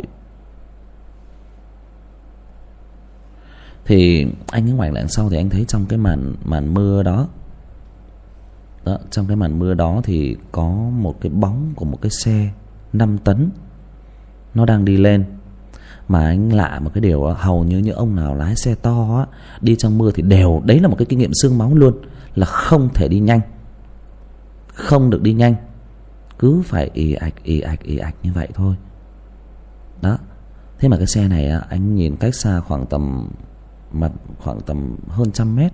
Tức là hết cái tầm nhìn trong mưa đó. Đó, hết cái tầm nhìn trong mưa đó, anh đã nhìn thấy nó đi lên rồi. Mà cảm giác nó đi nhanh lắm, nó đi băng băng băng luôn á. Thế là anh đã thấy lạ rồi. Thế thì anh ấy đi lên, đi đi thấy xe lên, nhưng mà anh anh cảm thấy là hôm đó là tao rất là lạ là một điều đó, là xe nó đi nhanh như vậy nhưng không thấy tiếng máy nó gần nó cứ thế nó đi thôi. Nó đi lên nó không tiếng máy nó gằn xe leo núi nó gằn chết mẹ luôn đúng không các bạn? Đó. Xe leo núi là nó gằn ghê lắm mà anh không thấy tiếng xe nó gằn thế là anh cũng lạ thì anh ấy, anh ra anh vẫy. Anh vẫy để để để xin là kéo kéo xe của mình lên. Thế thì lạ một cái điều thật sự anh rất là sợ là khi bắt đầu đến để để cùng đến lúc nhìn đủ rõ rồi, thì anh nhận ra là trên cabin không có người. Đó. Anh thấy liếc thấy là trên cabin không có người lúc đó là, tức là nó chưa phải là gần, nhưng mà nó đủ gần để nhìn. Thì anh thấy là nó trên cabin nó không có người, lúc đó đó ông anh mình sợ lắm rồi. Ông huých, ông phụ lái, xe thì đi đường xa, đều có hai thằng. Đó anh huých phụ lái lập tức là hai anh em lên xe. Tức là cái này thuộc về kinh nghiệm. Ở trên xe của anh lúc nào cũng để một cái tượng phật nhỏ nhỏ ở đằng trước. Thì lập tức là anh hai anh em lên xe. Đóng hết cửa kính lại. Bởi vì cái kinh nghiệm của ông ấy đi lâu năm đó là các ông ấy biết cái cái cái, cái những cái điều đó. Lên xe cái đóng hết cửa lại. Thì rõ ràng là là cả ông ấy và cả các ông phụ là thấy trong cái màn mưa bụi cái bạc bạc bạc bạc bạc như vậy là thấy cái xe nó ì, đi qua. Không hề có tiếng máy gần một tí nào. Đó. Đi lên như vậy.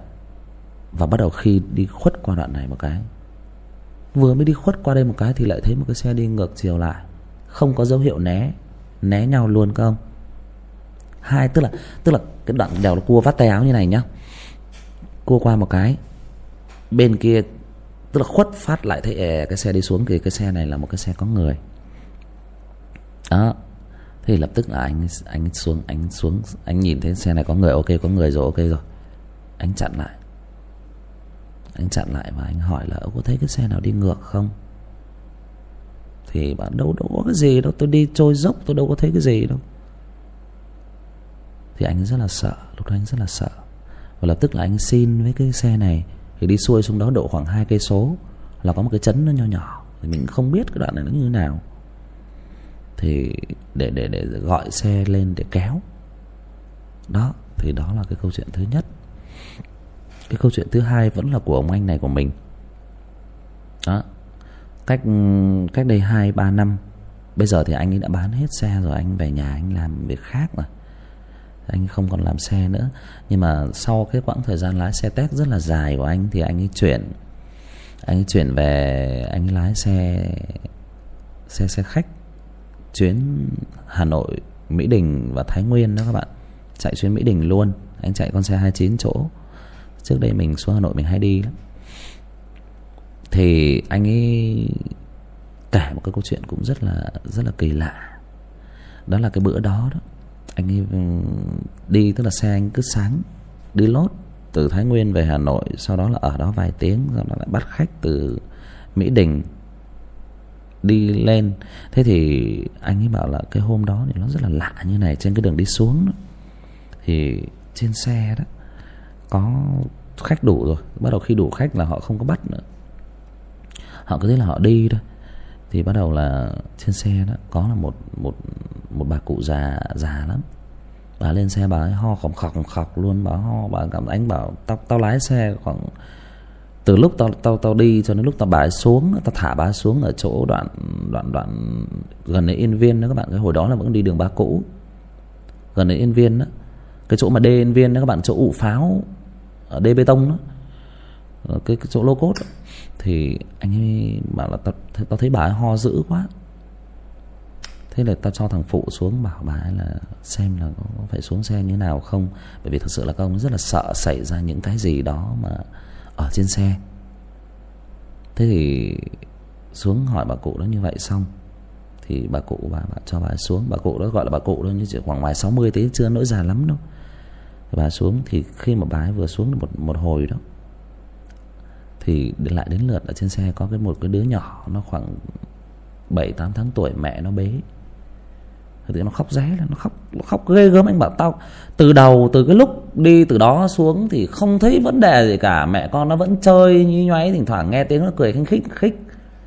Ờ, từ lúc bà cụ bà xuống là nó khóc nó khóc thấy mẹ luôn. Anh bảo tao chưa thấy cái cái cái đứa trẻ con nào nó khóc gắt gỏng như thế. Đó thì anh ấy lạ lắm. Thì lúc này tự nhiên anh cảm thấy có một cái gì đấy. Mà thật ra là các ông xe khách đó các bạn chạy đối với những cái ông lái xe kinh nghiệm lâu năm đó chạy từ đây về hà nội mũi làm gì mệt thế nhưng anh ấy lấy cớ. Anh ấy chạy một đoạn chuẩn bị đoạn vào gia lâm. Thì anh ấy anh lấy cớ là anh ấy dừng. Các bạn à, các bạn nào mà đi thì biết ở cái đoạn chỗ chuẩn bị lên cầu đuống có một cái đoạn đường tắt đi qua một cái phố toàn phò đó cua cua đó một cái phố toàn phò luôn đèn xanh đèn đỏ các em phò ngồi cửa. Ê, ê, không? Có một cái phố đó tôi cũng quên gọi là cái phố gì.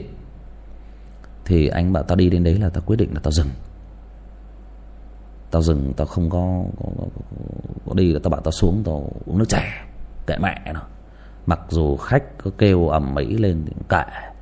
Ok anh đang ồ cái, cái cái hữu hạnh có có cái vụ đó đúng không? Ừ đó thì thì anh đang nói đến cái vụ mà trẻ con nó khóc đó. Ông anh nói đó. À, anh bảo dừng.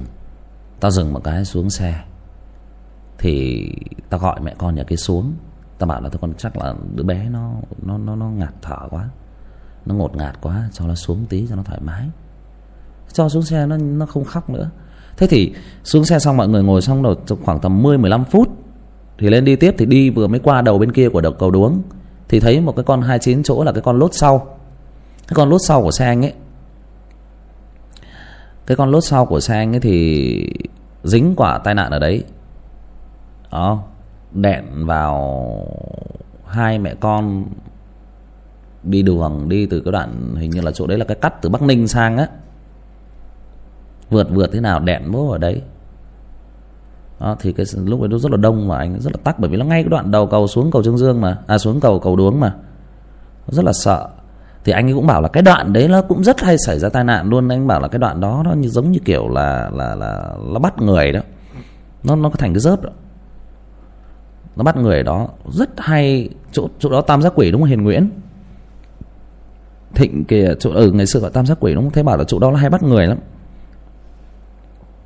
Thì uh, cái cái cái cái anh bảo là có khi chính là cái cái vòng nó phá thì cái đứa nhỏ đó nó nó sợ quá.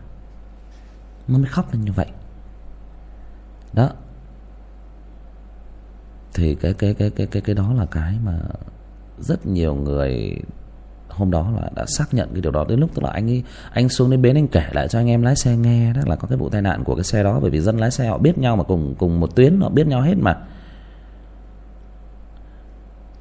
Thế cho nên là anh bảo hôm đó đó nếu mà anh cứ đi đó thì chắc chắn là sẽ sẽ ăn đòn ở phát đó. Sẽ ăn đòn ở đó.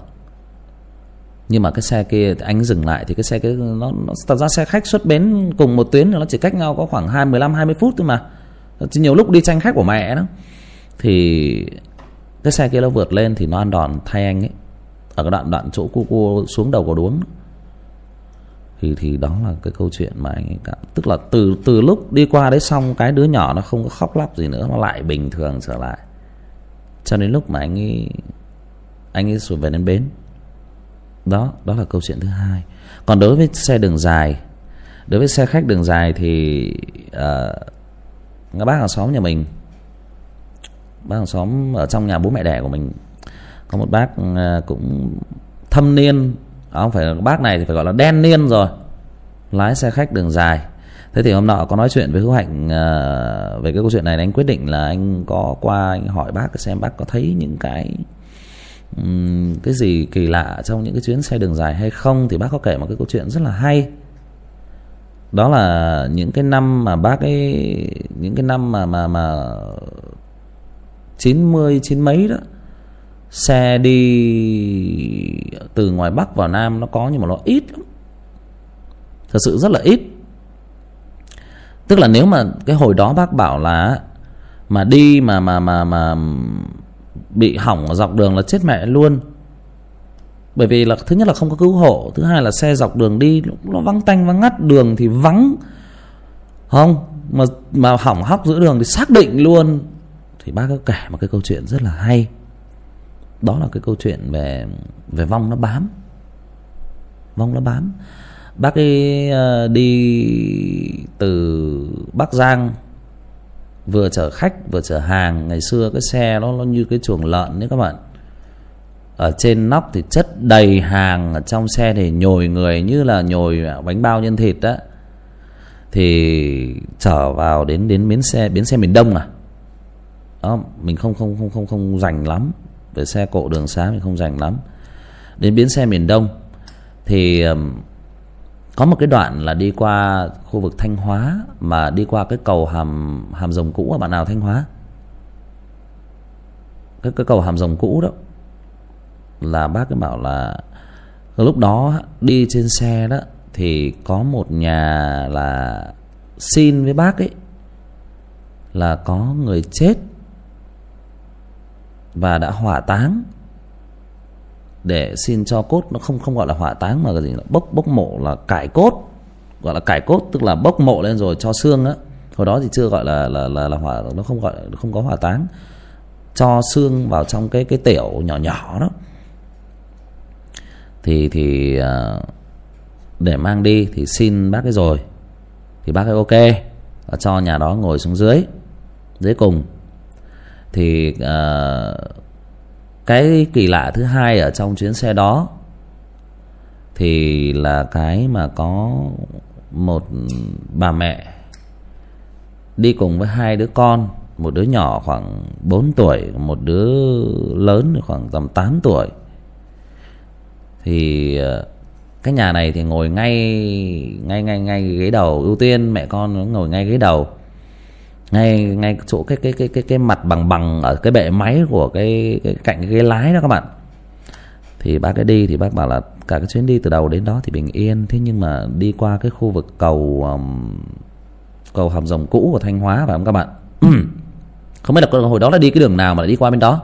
Thì mình không rõ lắm. Thì đi qua đó thì bác ấy đi thì bác ấy trước đây bác cũng đã nghe rất là nhiều cái chuyện về cái việc uh, ở cái cầu đó nó có vong. Đó. Ở cái cầu đó có vong qua. Thì bác đã nghe rất là nhiều cái chuyện đó rồi. Thường thường cái cánh lái xe xe khách á, hầu như là lái xe đường dài, không phải chỉ riêng xe khách đâu. Đi qua đó là người ta đều phải thả những cái, thả tiền hoặc thả đồ gì gì đó. Qua cái đoạn chân cầu đó.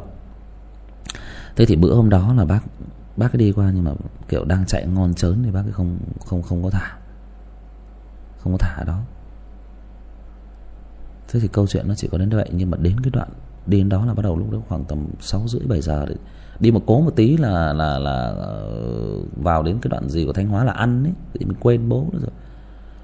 Thì ờ, từ cái đoạn đi qua đấy thì tự nhiên bác ấy cảm giác là có một cái gì đấy nó cứ trong người nó khó chịu thì đầu tiên á, bác bác bác nghĩ rằng là khả năng là đến giờ ăn là mình đói. Thế nhưng mà có một cái gì đấy bác bảo là tao cũng tao cũng không nghĩ rằng là tao đói. Đó. Tao không nghĩ là tao đói đâu mà tao chỉ thấy cứ trong dạ nó cứ bồn chồn làm sao á. Không tao cảm giác như có ai đó nó cứ kiểu tức là kiểu người nó cứ dằn vặt dằn vặt đó đó thì bác cứ bác cứ lăn tăn như vậy. Cho đến lúc xuống ăn xe dừng để ăn. Là khu vực ờ, để ăn đó thì bác có xuống. Nhưng mà khổ quá mà cơm phở bày ra thì bác lại không bảo tao, tao lại không có muốn ăn. Mà trong bụng nó cứ bồn chồn bồn chồn. Thì xe theo quy định là dừng lại 45 phút để cho bà con ăn uống làm vệ sinh cá nhân tắm rửa thậm chí có những người tắm rửa luôn. Cái thời đó là như vậy. Mà xe hồi đó là chạy là cũng phải dừng chứ không không dừng lâu lắm. Mà những xe bây giờ xe ngồi đấy nó bảo nó như cái chuồng lợn mà các bạn đó, thì bác ấy ra cái võng của cái cái cái cái nhà hàng nó bác ấy nằm. Thì bỗng nhiên là bác nằm, bác bảo tao nằm, tao ngủ nhanh lắm. Tao nằm một tí là tao đã thất tao ngủ rồi. Rồi bác bảo bác ấy đang ngủ thì bác ấy mơ thấy có một bà cụ già. Bà ấy đi đến, bà ấy xin tiền. Bà ấy xin tiền là bà ấy trách, bà ấy trách như vậy này. Đó ai đi qua thì cũng cho tôi tiền. Ấy mà sao anh đi qua anh tiếc già? Thế là sao? Đại ý là như vậy. Bà cụ bà trách như vậy bà ấy chìa tay ra xin tiền. Thế nhưng mà lúc này bác ấy, bác ấy trong giấc mơ bác ấy ngoảnh ra bác nhìn thì bác ấy giật mình. Bác thấy là cái tay của bà cụ nát hết. Nó nát hết rồi. Rồi bắt đầu bác ấy ngẩng lên thì bác nhìn dưới cái nón hello uh, nguyễn mẫn. Chào em. Welcome back. Bác ấy ngẩng lại bác liếc thấy dưới cái cái cái nón cái khuôn mặt ở dưới cái nón của bà ấy là nửa cái bên mặt này là nó vỡ hết rồi. Thì hôm nay bác cứ sợ. Bác cứ choàng rồi bác hét ầm lên. Thì có mấy ông lái xe đang ngồi uống nước ở cạnh đó ở cái bàn cạnh đó. Ông hỏi làm sao? Thì bác ấy mới kể lại là bác ấy mơ thấy bà cụ ghê chết mẹ rồi thì có một ông ông ông ấy bảo tôi chết rồi, thế thì mày chết rồi. Cách đây khoảng tầm hơn tháng, tức là trong cái chuyến đi trước của ông ấy, là thấy có một cái vụ tai nạn ở đó. Có một cái bà cụ chăn bò, là mải đuổi theo theo bò. Đó mải đuổi theo theo bò qua đường quá là bị một cái xe nó nó kẹp. Nó kẹp mà đến lúc mà người ta lôi xác ra, cái cái xác của bà ấy bị dắt giữa hai cái hàng bánh. Cái xe nó có hai cái luồng bánh nó chịu lực đó các bạn rút ra là cái tay này của bà ấy, nát bét. Nát bét. Và một cái bên mặt nó bị kẹp giữa hai cái làn bánh nó toét hết cả ra. Đấy. Đúng như là là là là là trong cái giấc mơ bác ấy đã mơ thấy. Thì lúc này bác nghe đấy là bác ấy lạnh hết cả người mà thế thế này hỏi lại là ở cái đoạn nào? Bảo, ôi, thì chính là cái đoạn chuẩn bị đi qua cái cầu cái cầu hàm rồng cũ đó thì bác bảo thôi chết mẹ rồi nhớ lại đúng chết mẹ rồi đúng là cái chỗ đó. Chuẩn luôn đúng là cái chỗ đó. Họ lúc đấy là em quên rồi thế thì lập tức là như thế này không ạ? Nó cách thế bảo là cái từ, từ cái chỗ ăn đó cách đó khoảng chỉ khoảng tầm ngót chục cây thôi. Thế thì còn khoảng tầm 20 phút mới mới mới mới mới ờ, đến giờ đi. Thì có người thì xui bác là quay lại. Thế nhưng mà bác ấy bảo là, thôi, bây giờ như này. Bác ấy hỏi ở gần quanh đó có cái miếu nào không? Bác ấy qua bên đó, bác ấy thắp hương rồi bác xin. Bác ấy xin bác khất là xin với lại thổ công là nói lại với người ta, với cái bà cụ kia kìa, là thôi thì cũng đã chót, cái việc cũng đã chót rồi, lúc đấy cũng mải tập trung lái xe này nọ thì cũng đã chót, đã quên thế thì xin là thôi khất để trên đường lúc nào đi ra. Thì mới đặt lại cái cái cái lễ để cho bà ấy sẽ làm lễ đàng hoàng. Thì thôi bây giờ đằng nào cũng đi quá rồi, bởi vì là không phải chỉ mình, mà là còn rất là nhiều hành khách đi đường. Nó cũng rất là phức tạp, cái việc quay lại nó không phải đơn giản. Thế thì xin khất với bậc với cụ như vậy thì sau khi xong thì bác mới đi thì bắt đầu từ cái lúc đi đó thì bác hết cái cảm giác bồn chồn đấy. Thế nhưng câu chuyện nó chưa để chỉ đến như nó không nó không chỉ đến như vậy.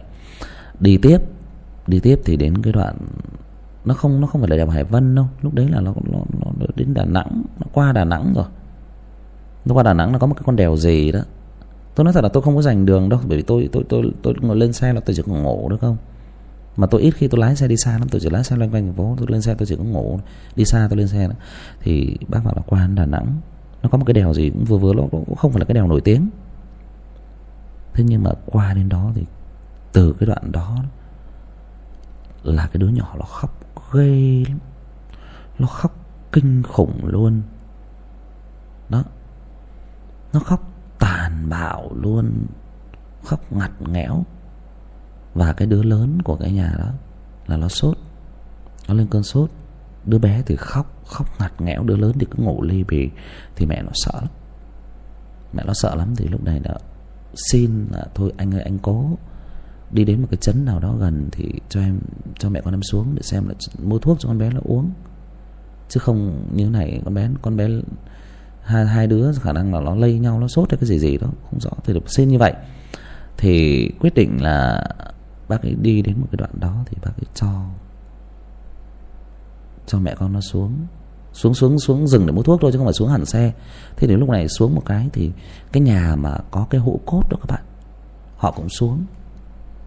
Và có một cái cái cái cái người thanh niên là ôm, lúc nào ôm khư khư hũ cốt họ xuống một tí, hút điếu thuốc cái gì gì đó. Thì có một cái điều kỳ lạ đó là khi mà cái nhà này nó xuống một cái là đứa nhỏ nó không khóc nữa. Cái đứa nhỏ nó không khóc nữa đó. Thế mới kinh. Thì lúc này thì bác bác lúc đó thì bác chưa để ý đâu. Nhưng mà xuống một hồi đó, đến lúc mà họ lên lại đó, thế đéo nào mà đứa nhỏ nó lại khóc. Nó lại khóc ngặt nghẽo. Thì đi được một đoạn tự nhiên bác bác nghĩ đến cái gì đấy. Bác nghĩ đến cái gì đấy thì bác ấy bảo là, bây giờ thử đi. Xuống tiếp để bác cái bàn với cái ông tài phụ đó. Thì xuống nói với nhà kia là thử bê cái hũ cốt đó xuống. Thì đúng là như vậy thì lúc này bác dùng mình, bác bảo là liệu phải chăng là cái đứa nhỏ nó nó nhạy cảm với âm khí. Và bác ấy bảo với lại cái nhà kia là anh chị xem lại dùng tôi, xem là cái hũ cốt đó nó có vấn đề gì không. Thì lúc này cái người thanh niên ôm cái hũ cốt nó mới giật mình nhìn xuống. Thì thấy đó là cái cái hũ cốt nó được bọc một cái tấm vải màu vàng ở trên và được dán cái bùa sau đó mới bọc vải trên thì cái cái tấm vải nó trong cái quá trình ôm xô lệch này nọ nó bị bục cái dây cái dây thun đó các bạn. Nó bật cái dây thun nó kênh cái tấm vải lên. Và do trong quá trình xô lệch thì cái cái bùa nó bị rách nó bị đứt ra nó dán như kiểu dán niêm phong đó. Nó bị đứt ra. Thế thì lúc này thì thì thì, thì có lẽ là cả nhà kia và cả bác ấy cũng đã cảm thấy là cái điều này nó không được ổn rồi thì bác kể cái đoạn sau nó rất là hư cấu, mình thì mình không có tin lắm. Nhưng có nó hơi hơi hơi hư cấu một tí. Là bác ấy lập tức là bác ấy xuống. Bác ấy lấy cái nhớt xe đó, các bạn. Bác lấy cái nhớt xe. Bác ấy bôi vào cái vào cái cái nhớt xe ở cái đoạn ống xả. Bao giờ là cái xe ngày xưa nó nó động dầu đó, các bạn. Ở đoạn ống xả đó. Bác bôi vòng quanh vào cái cái miệng của cốt. Như mình thì mình nghĩ rằng mẹ cái hũ xương cốt của nhà người ta ai cho phép ông thích bôi là ông bôi thế mà ông kể như vậy. Thế mà thôi được rồi mình nghe mình cứ nghe và mình kể lại cho các bạn thôi nhé bác bôi vòng quanh quanh cái cái, cái miệng hũ cốt đó. Đó. Từ đi tiếp thì kỳ lạ là từ khi bôi vào vòng quanh đó là cái hũ cốt thì cái đứa nhỏ là không khóc nữa. Thế thì mình có hỏi bác là bác ấy bác thế thì ai dạy bác cái đó? Thì bác bác bảo là đấy cái lái cánh lái xe họ hay nói với nhau như vậy đi đường nếu ban đêm mà tự nhiên cảm thấy mà tức là có cái sự buồn ngủ bất thường hoặc mệt mỏi bất thường thì cái cánh lái xe đó họ hay lấy những cái nhớt xe như vậy họ bôi lên cái gan bàn tay này để đi tiếp hoặc họ chấm một ít vào sau gáy của, của chính họ luôn để họ đi tiếp. Thì lúc đó thì họ sẽ không thấy những cảm giác lạ như vậy không phải là cái cơn buồn ngủ của của sinh lý mà là cơn buồn ngủ bất thường đó. Thì là như vậy thì bác cũng làm theo như vậy nhưng mình thì mình thấy là hơi hư cấu cái điểm là tôi đố đó. Tôi mà bê cái hũ cốt của của thân nhân, mẹ tôi đố ông nào dám bôi những cái bẩn bẩn nó lên lên hũ cốt tôi đấm bỏ mẹ. Đúng không ạ? Thì cái đó mình cũng cũng không có hiểu lắm. Ok, cú heo có giải thích rằng là nhớt xe và dầu hỏa thì có chung một một một nguồn. Và người ta nói rằng là dầu hỏa thì dùng để khóa hồn, phong hồn, cái này cũng cũng có thể là đúng đúng không? cũng có thể là đúng. Ừ, anh cũng cũng nghĩ rằng có thể là như vậy. Ok thì đó là cái cái phần chiều vào. Còn chiều ra thì bác nhớ rất là kỹ. Thì khi mà lên xe bác ấy đến đi trên đường đi thì bác ấy đã uh, chuẩn bị rất là kỹ những cái đồ đạc rồi là bánh kẹo để đi qua cái cái chỗ bà cụ mất bà cụ bị tai nạn ở cái cái cái cái chân cầu hàm rồng đó. Thì bác đến đấy là bác dừng. Bác dừng bác xuống. À, thắp nhang ở cái đoạn đó. Thắp nhang khói đoạn đó. Rồi có khấn với bà cụ rằng là tôi thì cũng như vậy như vậy như vậy thì tôi cũng cháu chúng cháu cũng kính xin bà là việc nó cũng đã chót rồi. Thì cũng kính mong bà là bỏ quá cho. Như thế nào như thế nào đó. thì sau này về đến nhà thì khoảng tầm nghỉ ngơi, cứ cánh lái xe đi đường xa, họ về họ nghỉ dài lắm. Thì bác về nhà bác nghỉ khoảng hai, ba ngày thì trong trong một cái, một trong ba ngày đó bác có nằm mơ một cái giấc mơ là bác thấy bố của bác đã mất rất là lâu rồi hiện về. Đó. Bố của bác ừ, bảo là may cho mày là mày còn biết xin xỏ người ta. Chứ nếu mà bữa đó đó mà mày không xin người ta để khất là trên đường về mà mày cứ thế mày đi, mày quên á là người ta vật mày chết. Đó, là xuống đây là mày đi với tao rồi. Cái thứ hai nữa là may cho mày đó là hôm đó là cái mẹ con cái đứa đó. Nó là nó là cái gì tinh, cái gì nhỉ? Cái gì vân tinh, cái gì đó? Vân tinh cái gì gì đó. Là mẹ con nó được chắc là tổ tiên nhà này có phúc thì mới mới để mẹ con nhà đó lên xe đi cùng với mày. Chứ hôm đó mà mày để cho những người ta mang cốt, mang kiếc như vậy lên xe đó, là tà ma nó, tà tinh nó đi, nó bám rồi nó phá, nó vật chết cả người, cả xe rồi cả những hành khách luôn. Đó. Vì vậy nên là bác bảo là từ đó trở đi là ta đi đường mà khách lên xe là ta có quan điểm là không bao giờ ta để cho người ta mang những cái thứ như vậy lên xe. Anh chị nếu mà muốn chuyện cốt chuyện xác đó anh chị gọi xe riêng chứ không bao giờ là là là, là đi những cái, cái, cái như vậy. Thì đấy là một cái câu chuyện cũng rất là hay mà mà được kể lại. Còn một cái câu chuyện ly kỳ nữa về cái đoạn đèo hải vân. Thì cái câu chuyện này thì mình không phải là được nghe người người quen biết mà mình được nghe cái từ cái hôm bữa lâu lâu nói chuyện trong stream về cái đèo đó thì để kể nhưng mình xin phép là buổi sau mình sẽ kể về cái đó. À, bây giờ cũng muộn muộn rồi. Xin phép các bạn là chúng ta sẽ dừng luồng stream tại đây. À, xin chúc các bạn ngủ ngon có những giấc mơ đẹp và xin hẹn gặp lại các bạn ở buổi sau. Có lẽ buổi sau chúng ta sẽ quay trở lại với một ngàn lẻ một linh hồn của bá thông à, cũng xin mong rằng là bạn nào mà có bản dịch chuẩn của Mao Sơn Chóc Quỷ Nhân từ chương một ngàn trở đi thì các bạn hãy mạnh dạn inbox cho Tốn để giúp A Tốn có một cái bản dịch tốt. Đó. À, xin cảm ơn các bạn đã chú ý theo dõi. À, xin hẹn gặp lại các bạn vào những chương trình sau. Chúc các bạn ngủ ngon.